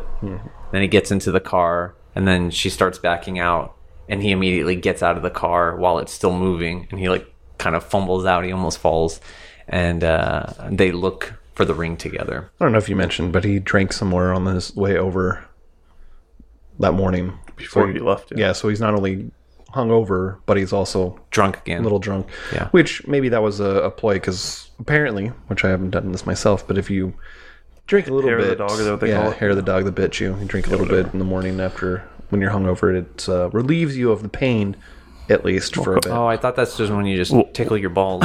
Welcome to alcoholism. 101. It's been a while since I've had any alcohol. It's been a long while since I've uh, been hungover. Good for you. Good for you. Um, so then we flash backwards again, where Cindy brings Dean home for dinner.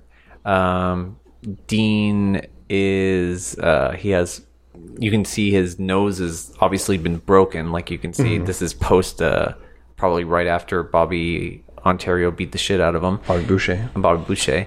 Um, so his face is he's got a black eye, and his dad, uh, Cindy's dad, answers the door. He was like, "Oh, I didn't know if we were bringing a potluck, so I brought an eggplant for dinner." and then, Waka waka. Yeah, and then the dad doesn't really react. He laughs a little He, bit. he laughs Does he? like, come inside. Uh, I'm gonna hit you. I hate you. in five seconds. and then um, just a little bit of trivia. This is the very first scene that they shot for the movie. This interaction where they where he comes. Well, there you go. Yep. There you go. So he Cindy brings Dean home uh, for dinner, and uh, the dad starts kind of like questioning, giving Dean the third degree. Like, did you graduate high school? And we learned that he didn't graduate high school.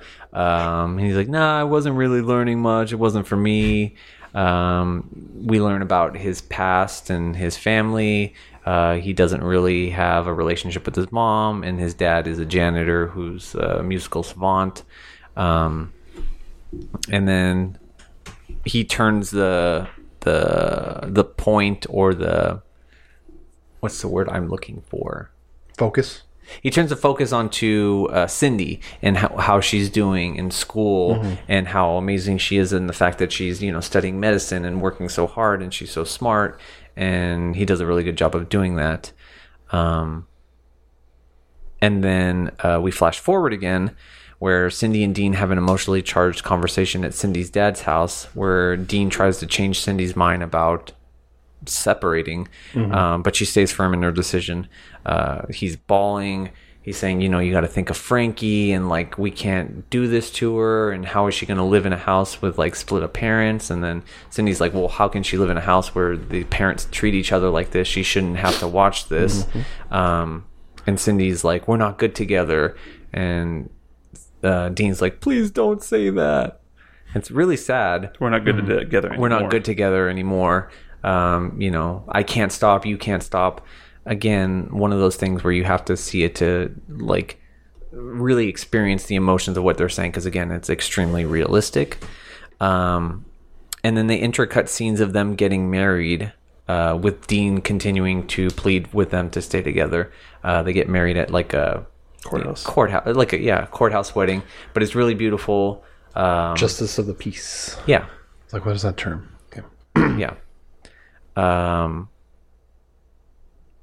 and the wedding is like very simple, but they both look really, really beautiful, really beautifully shot. Of course, um, this whole movie is very beautifully shot. And then we get uh, the most heartbreaking scenes in the movie. Uh, Dean walks away alone, away from the house, as uh, Frankie chases after him and tries to persuade him to come back. She's like grabbing his, you know, pants and his shirt and pulling Mhm. him backwards, and he's like, "You need to go back to your mom. Um, just go." Like we can't really see what he's saying, but he's pointing to his uh, to Cindy because Cindy comes out and she's like, "Where's Frankie?" And the, her dad tells her like she went after Dean, and we see and she's trying to get him and. Uh, he coaxes Frankie to run back to Cindy because he's like, okay, we're gonna race to your mom and see who can get to her first. And then he goes one, two, three, and they both. He starts to run, but then he just keeps walking, and Frankie starts uh, running back to her mom, and uh, she starts bawling when she realizes he's not coming back as he walks away into the darkness. I felt like she was being a little playful, like she didn't understand the situation, and she was just like, "Come on, let's go back," and uh, which make, in my opinion, would make it even more heartbreaking that she doesn't understand. Kind of like with the dog, she doesn't understand why she's going to her grandparents, Mhm. um, even though she's mentioning things So like they can go to the future. Yeah. Thank you. Uh, so that she, when she says things like, you know, like, "Oh, did you find her?" and as they're dropping her off, kind of thing, but a similar situation. Yeah. And that is um, Blue Valentine. and Ladies then and, it has this really crazy um, credits. It's very Romeo and Juliet, like Yeah. very Romeo uh, plus Juliet. Yeah, the Leonardo DiCaprio version, which I fucking love that movie. Good do. Um, yeah, that's the movie. So, would you recommend this movie, Trevor? Yes, uh, absolutely yes to everyone. Everyone who's ever been in a relationship that's older than sixteen years old, because you can't see this movie if you're under seventeen. Okay. Okay. What about you, Tyler? Would you recommend this movie? Yes, yes, I would.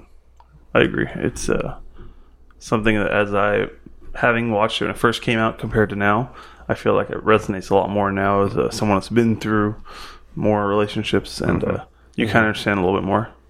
Mhm. Makes it that much better. Absolutely. Michael Gaddy, would you recommend this movie? I'll say yes.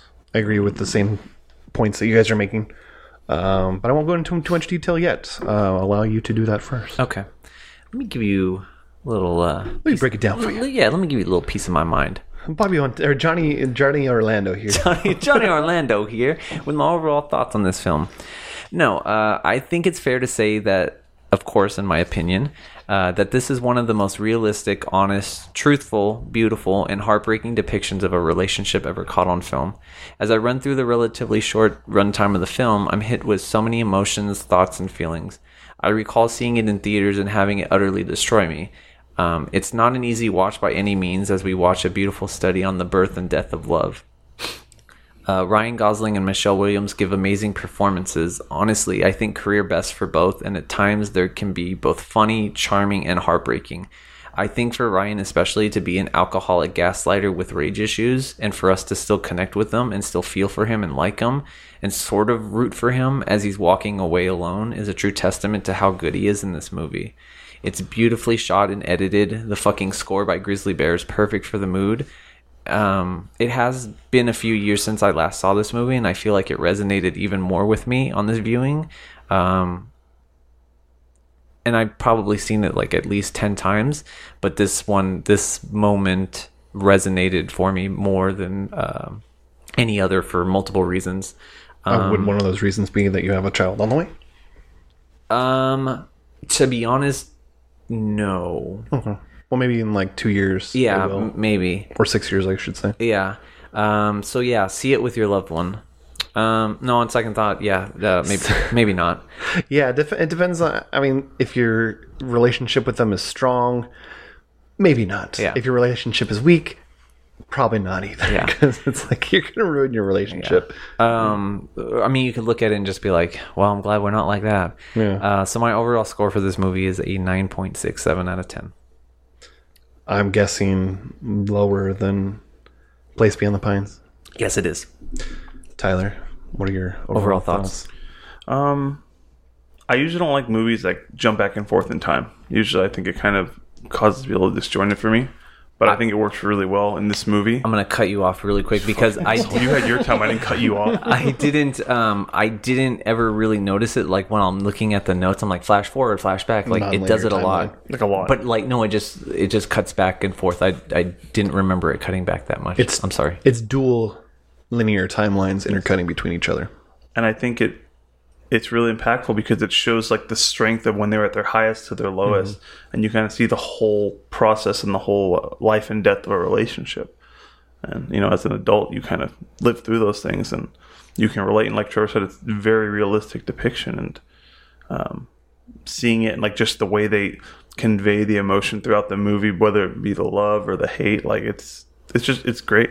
Um, I love seeing France this and Place Beyond the Pines. Is there anything else? What what other movie did he do that was good? um a place between two oceans or something like that it had Michael um Gaddy. it had Michael Gaddy in it yeah his first nude scene um unfortunately not, I just his, don't know if not I've his last I don't know if I've seen anything else. Um, he's only done one other movie, but he also he did write. Um, Co-wrote. Oh gosh, he co-wrote Sound of Mu- uh, Sound of Metal. Sound of Metal, yeah. Um, it's like a place between two oceans, and it has Michael fucking what's his name from Shame, Uh, right, Oh, uh, Fassbender. Michael Fassbender in it, and it was good, but it wasn't great. wasn't. but I had really high expectations because obviously two of his movies are like two of my favorites. um, About a man who lives in a lighthouse with his wife. but uh, overall, I'd say I give it a nine point two. And that's our episode. Oh, Michael Gaddy. He's gonna give our score divided by two. Yeah. Oh, yeah, I'll, I'll do the average. And Dodgers lost. I hate my life. What was the score? Four to two. Doesn't Is it matter. best It's of three? It's gone. And they Is got swept Yeah. by a team that made playoffs by one game. At first, I thought it was best of four, and then I got, and then I realized, oh wait, no, this is the first round, so this is best of three. Fucking classic playoff Dodgers. Unbelievable. Um, yes, I said I'd recommend this movie. I just saw it. Usually, when I watch movies and want to actually like talk about it and go in depth about how I feel about it, I feel I usually have a few days, and I could have done that. Um, but like I said, I was sick, and I just kept putting things off. Um, yes, I agree with this. This movie looks great. I, I've noticed that between the two movies I've seen of Derek Cianfrance, uh, he seems to enjoy the slice of life type movies. I meant to Google other ones for examples, but just that idea of not necessarily here's this plot, but here's this here's these. It's a character study almost This And- is definitely a character study. for sure. And why I like this one better than Place Beyond the Pines. Did I ask you which one you preferred? No, Which one do you prefer? honestly, yeah, probably this. Okay. I do love Place Beyond the Pines, but it's just Uh, I didn't dislike Place Beyond the Pines, but there were characters, especially. I, it, which one is it? Who, which who is it? to be serious for a second about AJ, I just hated that character. And for the last, and I probably said this, you know, last year, but for to have a character you hate be the last act of your movie, it kind of like ruins it for me. Uh, obviously, it didn't for you guys, but so to have two actors in this movie, and by the way, Michelle Williams acts circles around Eva Mendes. Nothing against her. But Yeah, 100%. you're- you're absolutely for right. sure. She's the best part of this movie for sure, and I see why she got nominated. Um, I'm glad they didn't do too much with other characters. There isn't an AJ character. I mean, uh, Bobby is an asshole and dislike and unlikable, but that's the point of him. Right, yeah. It's not an annoying character. Now I'll stop talking about Place Beyond the Pines and AJ, but um, it, it could it could be very easily very boring doing a slice of life movie.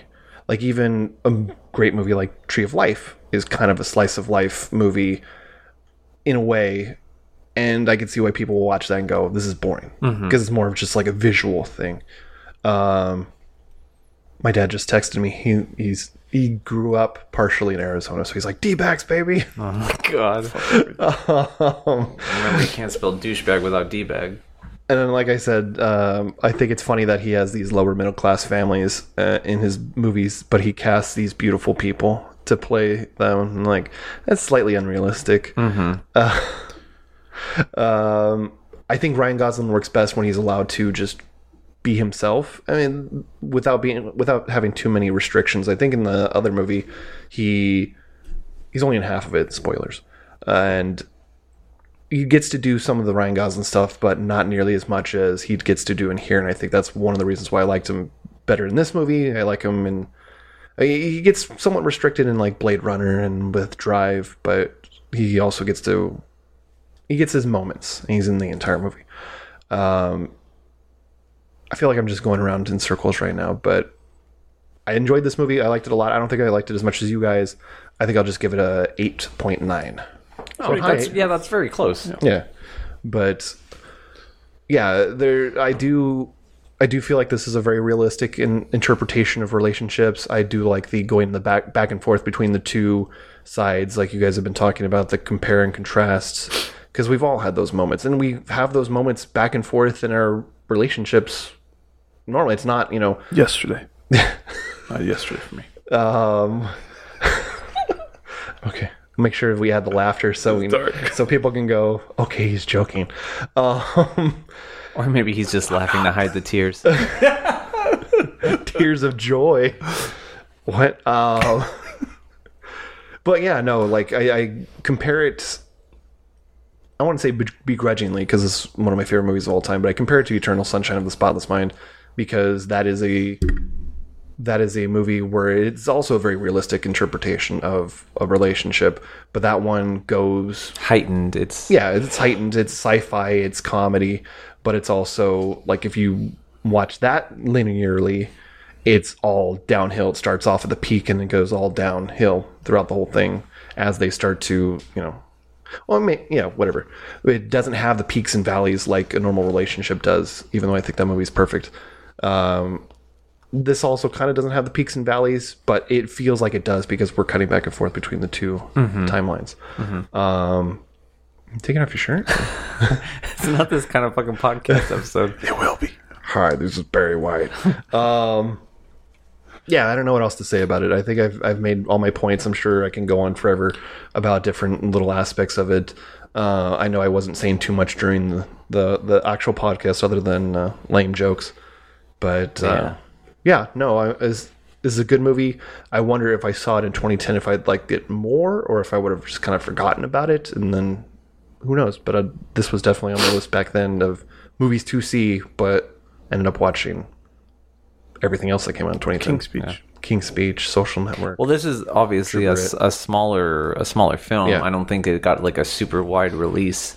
Um, Only one Oscar nomination, unlike you know all those other movies we mentioned I had like a dozen. Yeah. But yeah. So anything anybody else wants to say? Last final words about this movie before Well, we move on to trivia. Trivia. Um. No. All right, trivia. yeah. I mean, I said I said what I had to say about it. Um, I love this movie, and it will. I like.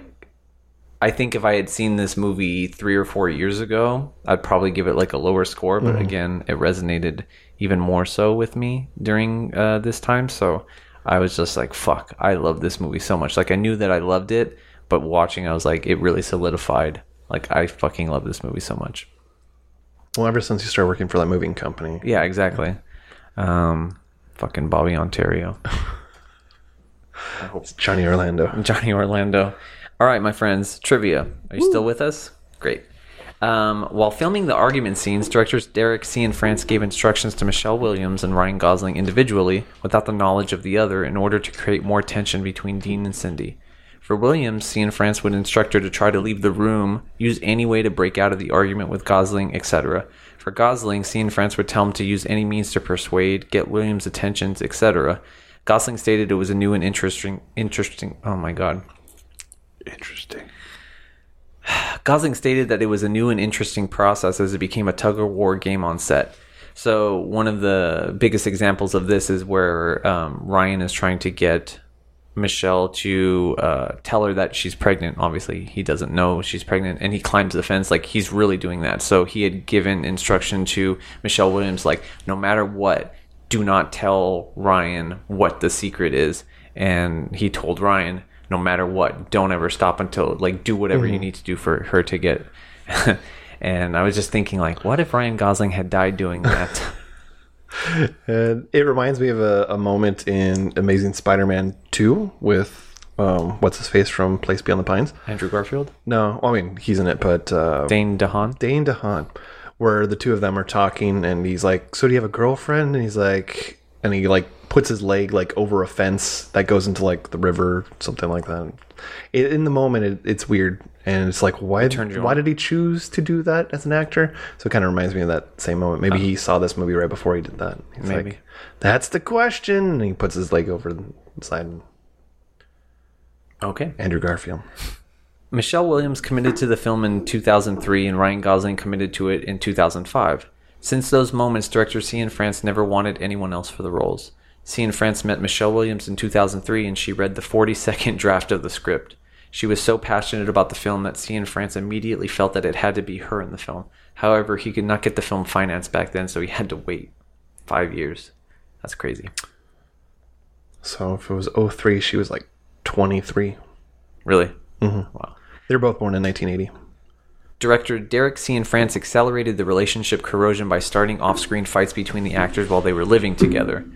Um, so, one of the most known things about this movie is like he actually had Ryan Gosling, Michelle Williams, and the kid live in a house, like an actual house, for a month together. And he gave them a budget of $200 like that a week that they would use on groceries.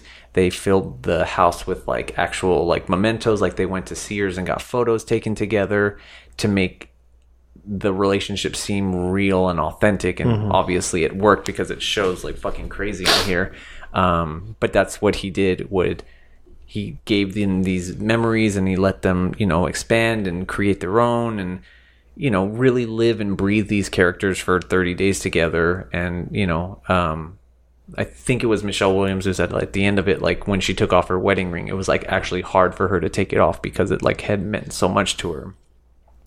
Um, so one night while they were filming, uh, Derek Cianfrance told Ryan Gosling to go into Michelle Williams' bedroom and try to make love to her.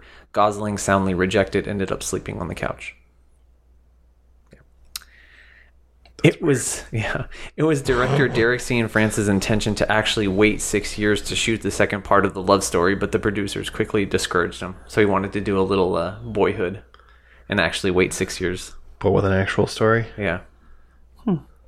See, if you waited that six years, he probably would have written something different. It would have worked. Would may not have worked as well. He would have second guessed himself and been like, maybe I could do this and that. Maybe. Derek Cianfrance spent 12 years making this movie. He started working on the script in 1998. During that process, Cianfrance said that he wrote about 67 drafts, mostly each one containing content added slash modified based on on-set improvisations, inspirational encounters, etc., while he was working on several documentaries to secure more funding for the movie. Michelle Williams talked to Cosmopolitan about her sex scenes with Ryan Gosling. We shot the beginning of our relationship first and it was fun and alive, and then we did the sex scenes and it was toxic. Ryan and I had stopped relating to each other as Ryan and Michelle. Those scenes took forever. I had a long drive from set to home each night, and I would roll down all the windows and turn up the music as loud as I could and hang my head out the window like a dog and scream. It was my escape. Awkward. The MPAA, the Motion Picture Association of America, I think it's just called the MPA now. Yeah. Um, originally rated the film NC-17, which stands for No Children Under 17. So with a rated R movie, um, you can go if you're accompanied by a legal guardian that's older than 17. Uh, in NC-17, you even with a legal guardian, if you're under 17, you can't see the movie. Uh, So Tyler couldn't see this movie. Tyler could not see this movie. No. But after public allegations of using a double standard to rate portrayals of sex on screen, the organization agreed to hear an appeal. Upon review, the MPAA unanim- unanimously agreed that the film should receive an R rating. Had the appeal not been granted, it is possible that this would have been the first NC 17 rated film to get an Academy Award nomination since Henry & June, and the first for acting.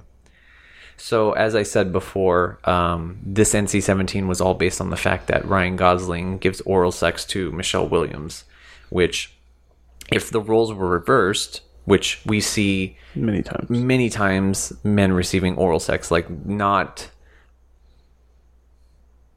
Not as and this isn't graphic. It's not graphic at all. Like you see his Mhm. face buried between her legs, but you can't see anything. It's just like it's and it's a very passionate, loving moment. It's just it seems that uh, American audiences or the MPAA in particular are very squeamish about uh, women having pleasure through sex. It's like all about the man, which is it's fucking bullshit, double standard.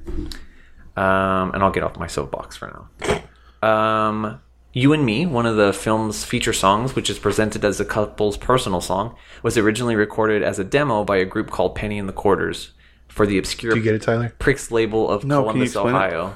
In the early 1970s, it was re-released on a compilation album by the Numero Group in 2007 without the members of the group being identified. So, um, I had heard a story about this. Like Ryan Gosling just happened to find this song, and he was trying to find out who like wrote it, who's Mhm. responsible, so he could get credit for it and put it, you know, make sure that they got paid or whatever for it. But they were never able to find it before the movie came out, and then after the movie came out, um, they figured it out, and that's why it's on Spotify now.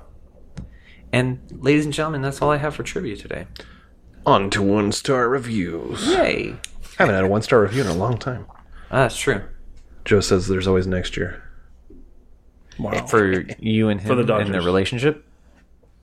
For you and your dog to uh, have concerts together. Well, that actually looks like shit. All right, so uh, 27 users gave this a one star review. This one's from BM, sorry, B Men Nem Nen. This is from uh, 2011, January 2011, so soon after this movie came out. The title is I Could Not Wait to Get Home to Write This Review. Four alarm alert. This movie was so awful, it was unbearable. I didn't know whether my wife felt the same way, so I didn't ask. So I didn't ask to leave. Uh, I was going to say, so I, I didn't know if she felt the same, so I didn't ask her. I just assumed. We don't speak during movies. And it's all caps. We had dinner reservations time to the end of the movie, so I sat there. Big mistake. The characters were shallow, the dialogue was not funny, clever, or nuanced. Nothing but dull. Sorry, I don't know why it's giving me. Like, if you slide up and all that bullshit comes up, I had to try and make it go away. oh, because you took a screenshot? Yeah. Nothing but dull. It seemed that half the scenes were improvised. I imagine the director saying, Okay, folks, here's what's happening in this scene. Feel it and go for it. Ryan, you start with this line, blah, blah. And Michelle, you respond like this, blah. Then you both take it from here. What a weirdo. And the endless, endless, he wrote the word twice, second one in caps close ups. This looked like a film school project slated for 20 minutes that got out of hand. Depressing.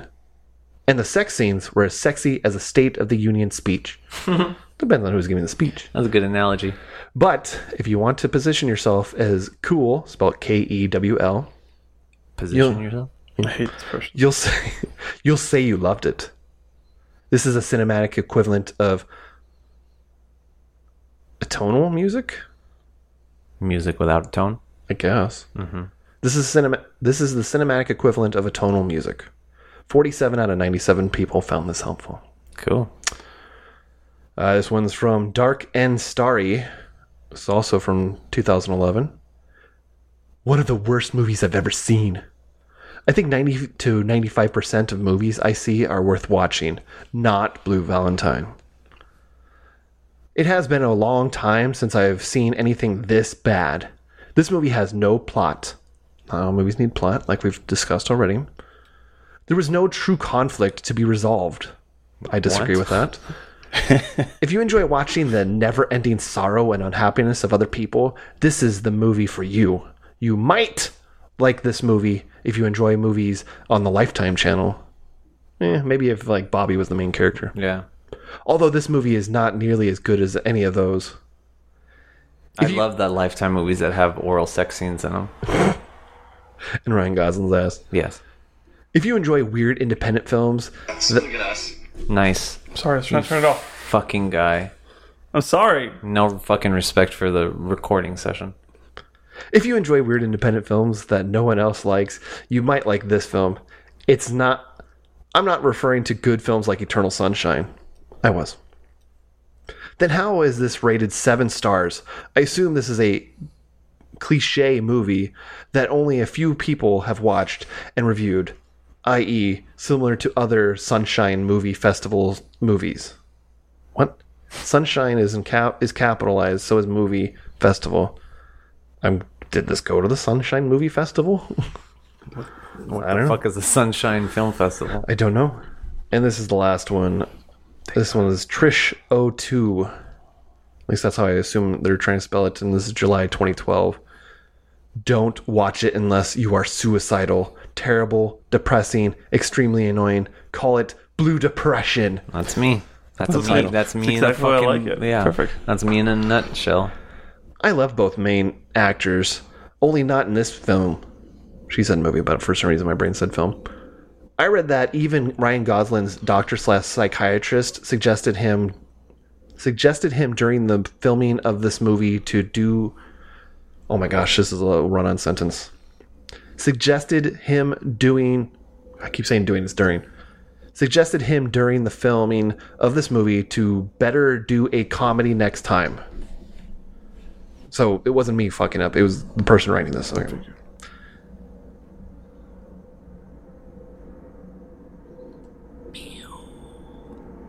It's gonna be landing in my car here in a second. but if you listen back to the actual audio, you can't hear it at all. Yeah, it's always we were always like, oh fuck it, let's pause for that, and you can never hear it. Yeah. And that must be a smart doc, in my opinion. Called Doc. If I'd known in advance how extremely bad this movie is, and in parentheses, absolute understatement, even then, I'd run away from it as far as possible. I go to movies to be carried away from reality and all the issues and stress we we getting and not to be dragged down into some deep relationship issue from strangers. Don't watch it unless you are suicidal. 19 people out of 34 people are, are suicidal. I'll say all 19 of them are dead. Nice. And those Were are the the one one star stars. reviews. So, Tyler, what have you listened to? Why? What have you watched What have you- recently? what have you been listening to, man? Um, you can say anything. You, if you, you know, got a new album. that What you've I been listening to? watching recently? Movies, TV That's shows, be a lot. video games. I've seen, yeah. Um, I saw The Creator. Yeah. Um, man, I feel like it was first half was amazing. The setup. I don't think it ended. I think it kind of felt rushed. Yeah. I know it's supposed to be a lot longer. Is what I was hearing. Um, I like the world. I like the actors. Um, it was in, it was fine, but it could have been amazing, and I'm sad that it wasn't. Hmm. Um, I actually originally had tickets to see that today, but then backed out. I know Trevor saw it too. I did see it too.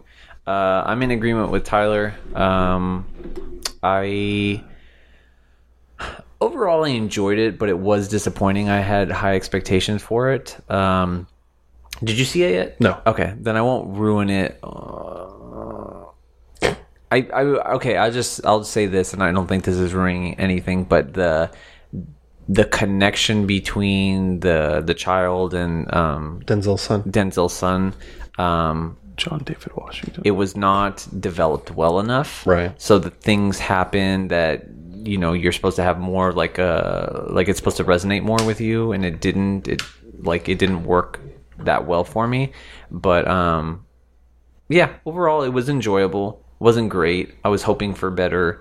Um, How did you see it, like format wise? um, I went to the movie theater and then they put it on the screen and then I I watched it with my eyes. No, what do you mean? Like, was it Dolby? Yeah. I think it was Dolby. Okay. Yeah. Did you see it at this theater in Dolby where you can't recline the seats all the way because they have them too close to the wall? Yes. I fucking hate that. Yeah. It's like, fix your shit, man. I pay good money No, you monthly. didn't. my good twenty three dollars a month. Thank you, AMC Stubs, for sponsoring uh, Cinephile podcast. Uh, um, yeah. So you can. So I, uh, I I finally saw Oppenheimer, um, but I didn't get to see it in IMAX, and that makes me very sad. It was always sold out every Yeah, time I that's true. looked. Fucking hell. this Um, guy jumped on it. I know. I should have. I I'd be. I'd be jumping on it. Um, Yeah, I'd be jumping on it. I, I'm not lying. I'd be jumping on it. I'd be jumping on it. I ain't gonna It's lie. an AJ reference. Our favorite. I fucking hate everything. Um, What did you think of Oppenheimer? I liked it. I really liked it. Uh, I think it would have been more impressive if I would have seen it in IMAX. I think it the acting was. was very good. I think everyone was great in it. Robert Downey Jr. was really good. Yeah. Um, Matt Damon. Come on. He, Matt he- Damon's he really likes good. Matt Damon better in it. I think Yeah. that he, while he's great, I think Robert Downey Jr. gives like a career best. I think performance. Robert Downey Jr. gives a per- performance he wouldn't usually play, while Matt Damon played someone he plays, which is it's not Yeah. bad. He's good at what he does, but it's not someone that you're like, wow. I mean, I, you don't see Robert Downey Jr. playing that kind of character. Um, Dane DeHaan's a piece of shit. He's. uh, I, I said this before. I don't know if I said it in the actual podcast when we talked about it. There's a scene where or part where he's like, "Ouch," and I'm like, Yeah. He feels like a little kid trying Yeah. to play adult in that I don't, scene. something about him just felt slimy Yeah. as an actor. Not I don't know. That is a okay because it sounds like you're talking to him as like a human being. Like No, Dane I like, DeHaan's a piece I like him. He's a very good actor, but that character was. Um, I don't know. Not not who else I can think of that's memorable. Are there anything like recent history since you know you weren't on the last episode Last three. that you want to mention? Um, Three years. no, no, I don't. I'm boring. All right, Trevor. What about shows? I feel like you watch like every other show. That's what I was thinking. I'm, I'm trying to think of what show I've watched recently that I really. Have you played any video games? Have you- God damn, it's been a year. I don't fucking.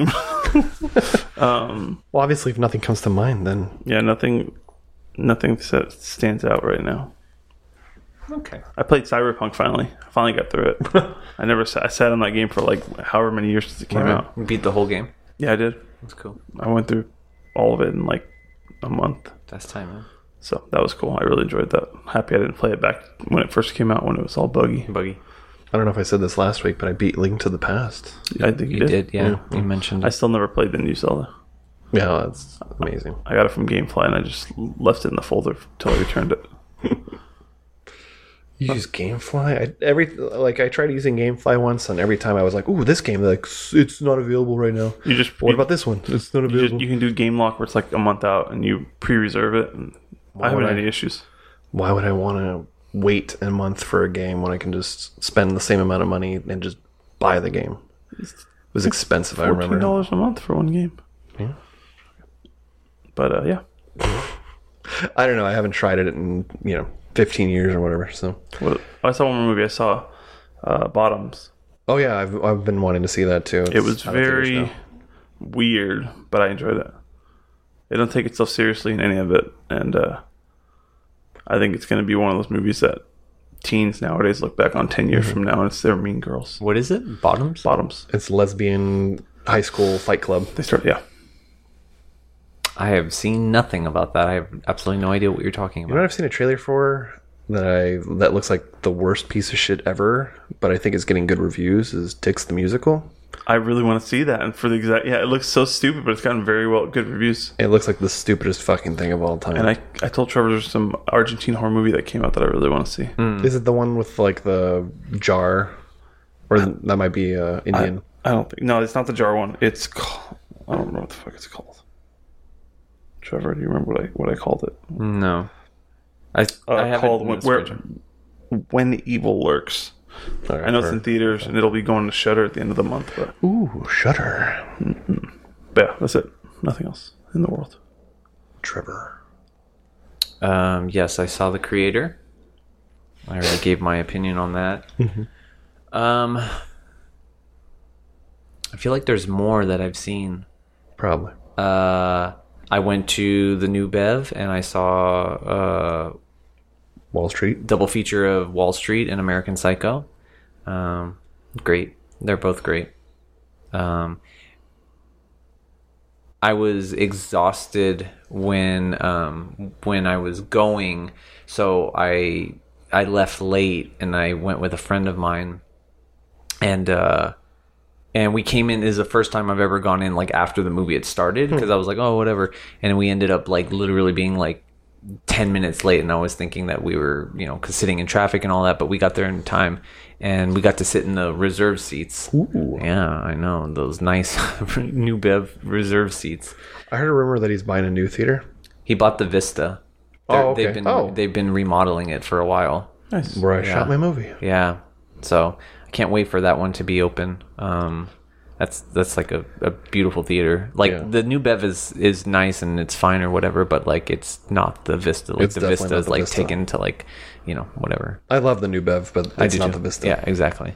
Um, I feel like there's a lot more, and you're probably gonna name shit up like, oh yeah, I saw that, I saw that. No, I haven't seen a single movie in theaters since uh, Talk to Me. oh wow. Wow. So Let me just check my AMC stubs really quick. there you go. We're sponsored by AMC. Oh, there you go. I'll check my Cinemark movie club. I have both of them. I don't have AMC's much around me. Okay, so uh, I remember now after seeing my ticket stubs, I went and saw uh, a haunting in Venice. Another movie I need to see. I want Yeah. to see that. Um, not as good as his other films, but still I heard the uh, last one was terrible. Well, I was gonna say, what did you think of Death on the Nile? I haven't seen that one. I've only seen uh, Murder on the Ori- Same. Orient Express. I liked it. I think I like uh, Orient Express the most. Sure. And then um, the second one, and it's kind of in the order that they were released. Uh, it's shot so fucking good though, and I was Oh, yeah. checking to see if it was shot in 65 millimeter film like the other ones were, but it wasn't. But it still looks, it looked fucking amazing. It, really, really beautifully shot. Michelle Yeoh, star of our last podcast. Yes. Um, and then also I saw The Equalizer 3, which was very enjoyable. I think I like that one more than the others.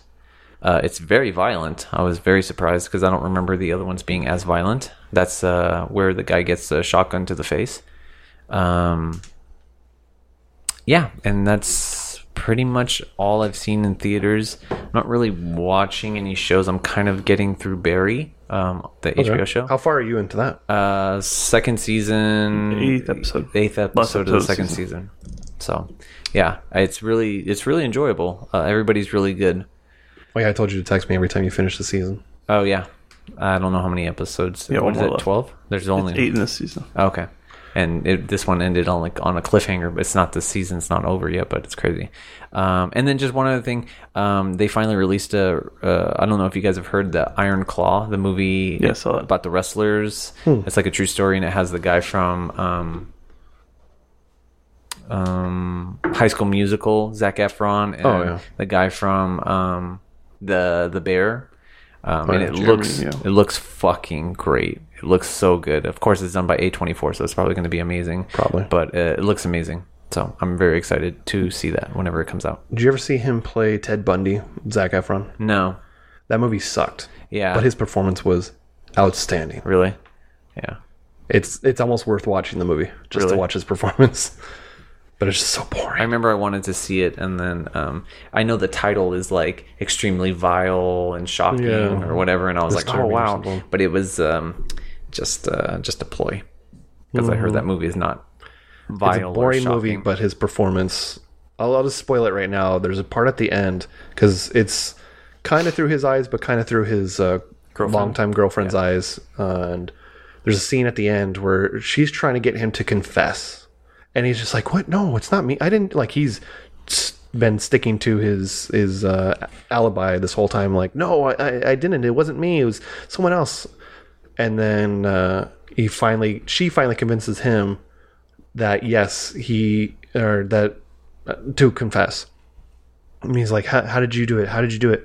And finally, it just like he just changes right there, and just like he, he just starts doing like the most creepy charades of all time, of Mhm. explaining how he did it. I'm just like, fuck. Nice.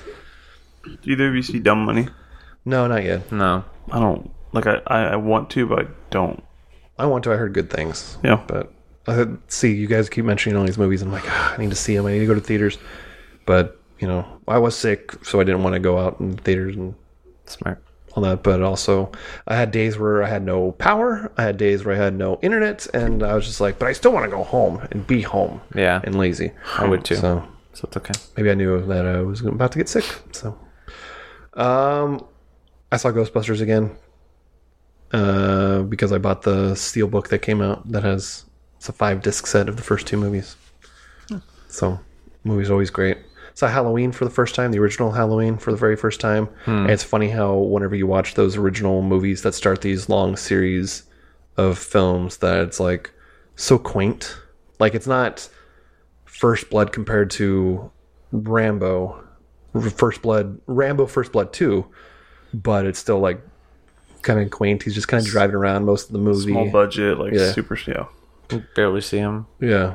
Um, I also saw Scream for the first time, so I'm going through some of the horror classics. What? Yeah, never seen Scream. What the? What'd you think? What'd you think of it? Uh, I love the '90s of it all. Uh, it's I I think I knew who the killer was going into the movie, so that kind of ruined it. I knew that it spoilers was two killers, um, but I don't know the rest of it. I know I know the uh, killer of Scream Five because I watched a movie where they had him as a guest star, and he's like, it's it's this person. He's in this movie, in this movie, and he's the new Ghostface killer. And he's like, so we're just spoiling it now. and they just move on. Interesting. But uh, yeah, no, it was fun and cheesy and somewhat holds up. But you Cheesy. gotta, I thought. It, I, I mean, I love it. I think it's hilarious. I think it's great. And if you think about like when it came out, it was totally Oh, yeah, groundbreaking. Yeah. for sure. It's funny to see Henry Winkler at that stage in his Yeah. career because. See how I have Those mine right fucking here. slamming and Sorry. punching. You guys all have towels. I don't have towel. My You have a towels- towel right there. you have there. a towel right there. Sorry. As you hit the cord. Yeah. fucking guy. Uh, it was funny seeing Hen- Henry Winkler at that stage in his career because usually I'm seeing him as the Fonz or I'm seeing him in like Arrested Cousineau. Development or uh, that was it was two years before uh, Waterboy, which Bobby Boucher. Uh, and then I also saw the Studio Ghibli Spirited Away movie, which is really good. But Nice. Cool. yeah, So tell us what we're doing next week, and it better not be three fucking movies. homework. Um, it's not three fucking movies. It's only one movie. I think it's. I, I- I'll, I'll say this at the end. Uh, there are a few names in the world of special effects that are more famous than the director of our next film. If you figure it out, by the way, I'm going to kill you. And you, if you say it out loud, say it. because you've said it before. Uh, he's worked on movies like Star Wars, Indiana Jones, RoboCop, Willow, Starship Troopers, and The Twilight Saga. But none of his credits are as famous as Dinosaur Supervisor on Jurassic Park. For 30 years, this man worked on his passion project, but in 2021, it was completed thanks to Kickstarter, which, as we learned, started in 2010. This is the movie we'll be talking about. The man is Phil Tippett, and the project is Mad God. This will be our first movie that I haven't seen going in. Uh, you can watch it on Shudder, which got brought up earlier as well, but I own it on Blu-ray, Steelbook. I didn't know you owned it. Have you seen that, Trevor? Mm, parts of it, yeah. Because uh, Phil Tippett was on uh, a podcast. I think it was the um, Marc Maron, uh, Marc Oh, yeah. Maron podcast. WTF. Yeah, podcast, and he talked about it. And so I was like, it hadn't come out. He was Mhm. talking about like how he made it and how long it took and everything like that. And I was like fascinated. So I like watched the trailer and I watched some of it, but I couldn't find it because I don't have Shudder, whatever the Mhm. fuck that is. Um, but yeah, so cool. I'm excited. It's a, it's like a non.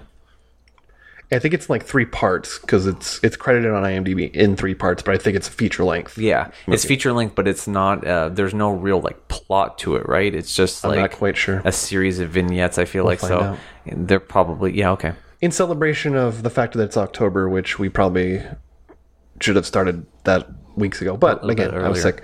Um, so yeah, now we're getting to the spooky movies. If we bleed into November with our spooky movies, because there's really nothing spooky and uh, That was spooky. yeah, that was weird. Uh, we don't. What is that? Is somebody getting a text message? No. Probably fucking Tyler. My phone's on Do Not Disturb. He's a dick.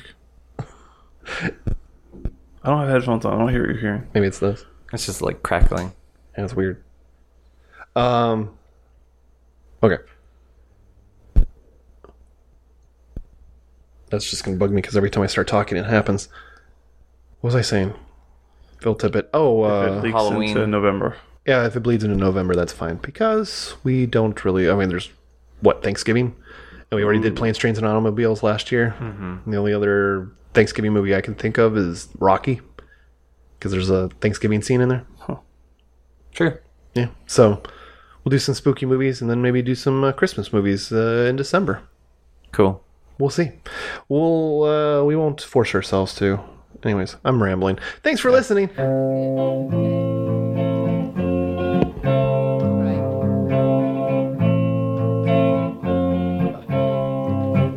Thanks for listening. Uh, thank you to our guest star, uh, Tyler. He Yes.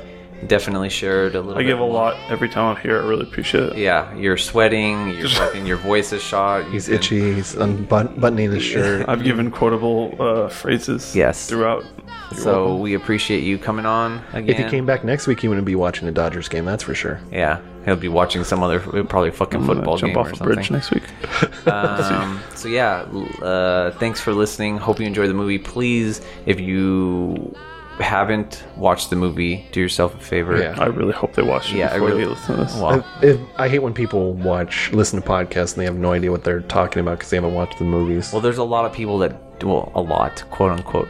Um, I'm using that. Uh, whatever. Um, there's a lot of people like Joe. Like he listens to every episode, but like he he hasn't seen a lot of these movies, so it's like he and he has the ability to. Yeah. Joe, watch the movie. watch the movie. God damn it! Um, you out there in Radioland, watch the movie, please. What's his uh, Mrs. Doubtfire thing? The oh shit. You can you can do it. Give him one. I'm not gonna do it. Why? Because you're the one. I can do Robin Williams, but you can do Joe. Oh yeah, so post credit scene. so when we play video games, Joe will just go off on his own sometimes. Sometimes. Quite a few times. Like we'll play uh, DMZ, not the Run DMZ, but for those listening, but Call of Duty. And he'll start getting shot and killed, and he'll be like, "Whoa, whoa, whoa, whoa, whoa, whoa, whoa!" Like it gets louder and louder, or something. But Trevor usually does an impression of him as just going, "Oh shit!" and it's like exactly from the movie. But it, what what is it like? Oh shit! that was perfect. Hold on, I gotta see if Trust like that. Let's see. But he does like the whoa, whoa, whoa, like it gets progressively louder as he as he goes.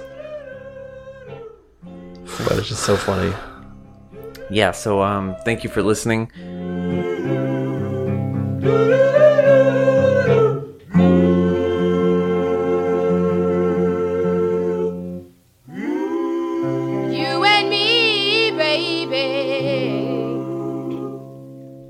Act like it's Saturday Night Live. Once again, Trevor Massit. That's funny. Just so you guys know, Trevor's now naked. He's covering himself with the ukulele. It's really weird. Fortunately, it's plenty big enough. More than enough. Hey, this is a plus sized ukulele, so fuck off. Hold on. Tyler's leaving. He can't stand this uh, said goodbye. I'm done. buffoonery. He can't sanction this buffoonery. That's the the correct term. sorry. yeah, the uh, Tommy Lee Jones. Yes. Before learning this song, I've literally never played the guitar in my life or ukulele. So keep keep that in mind. No, I'm not. So uh this one's uh for the special people out there. Hope you like it.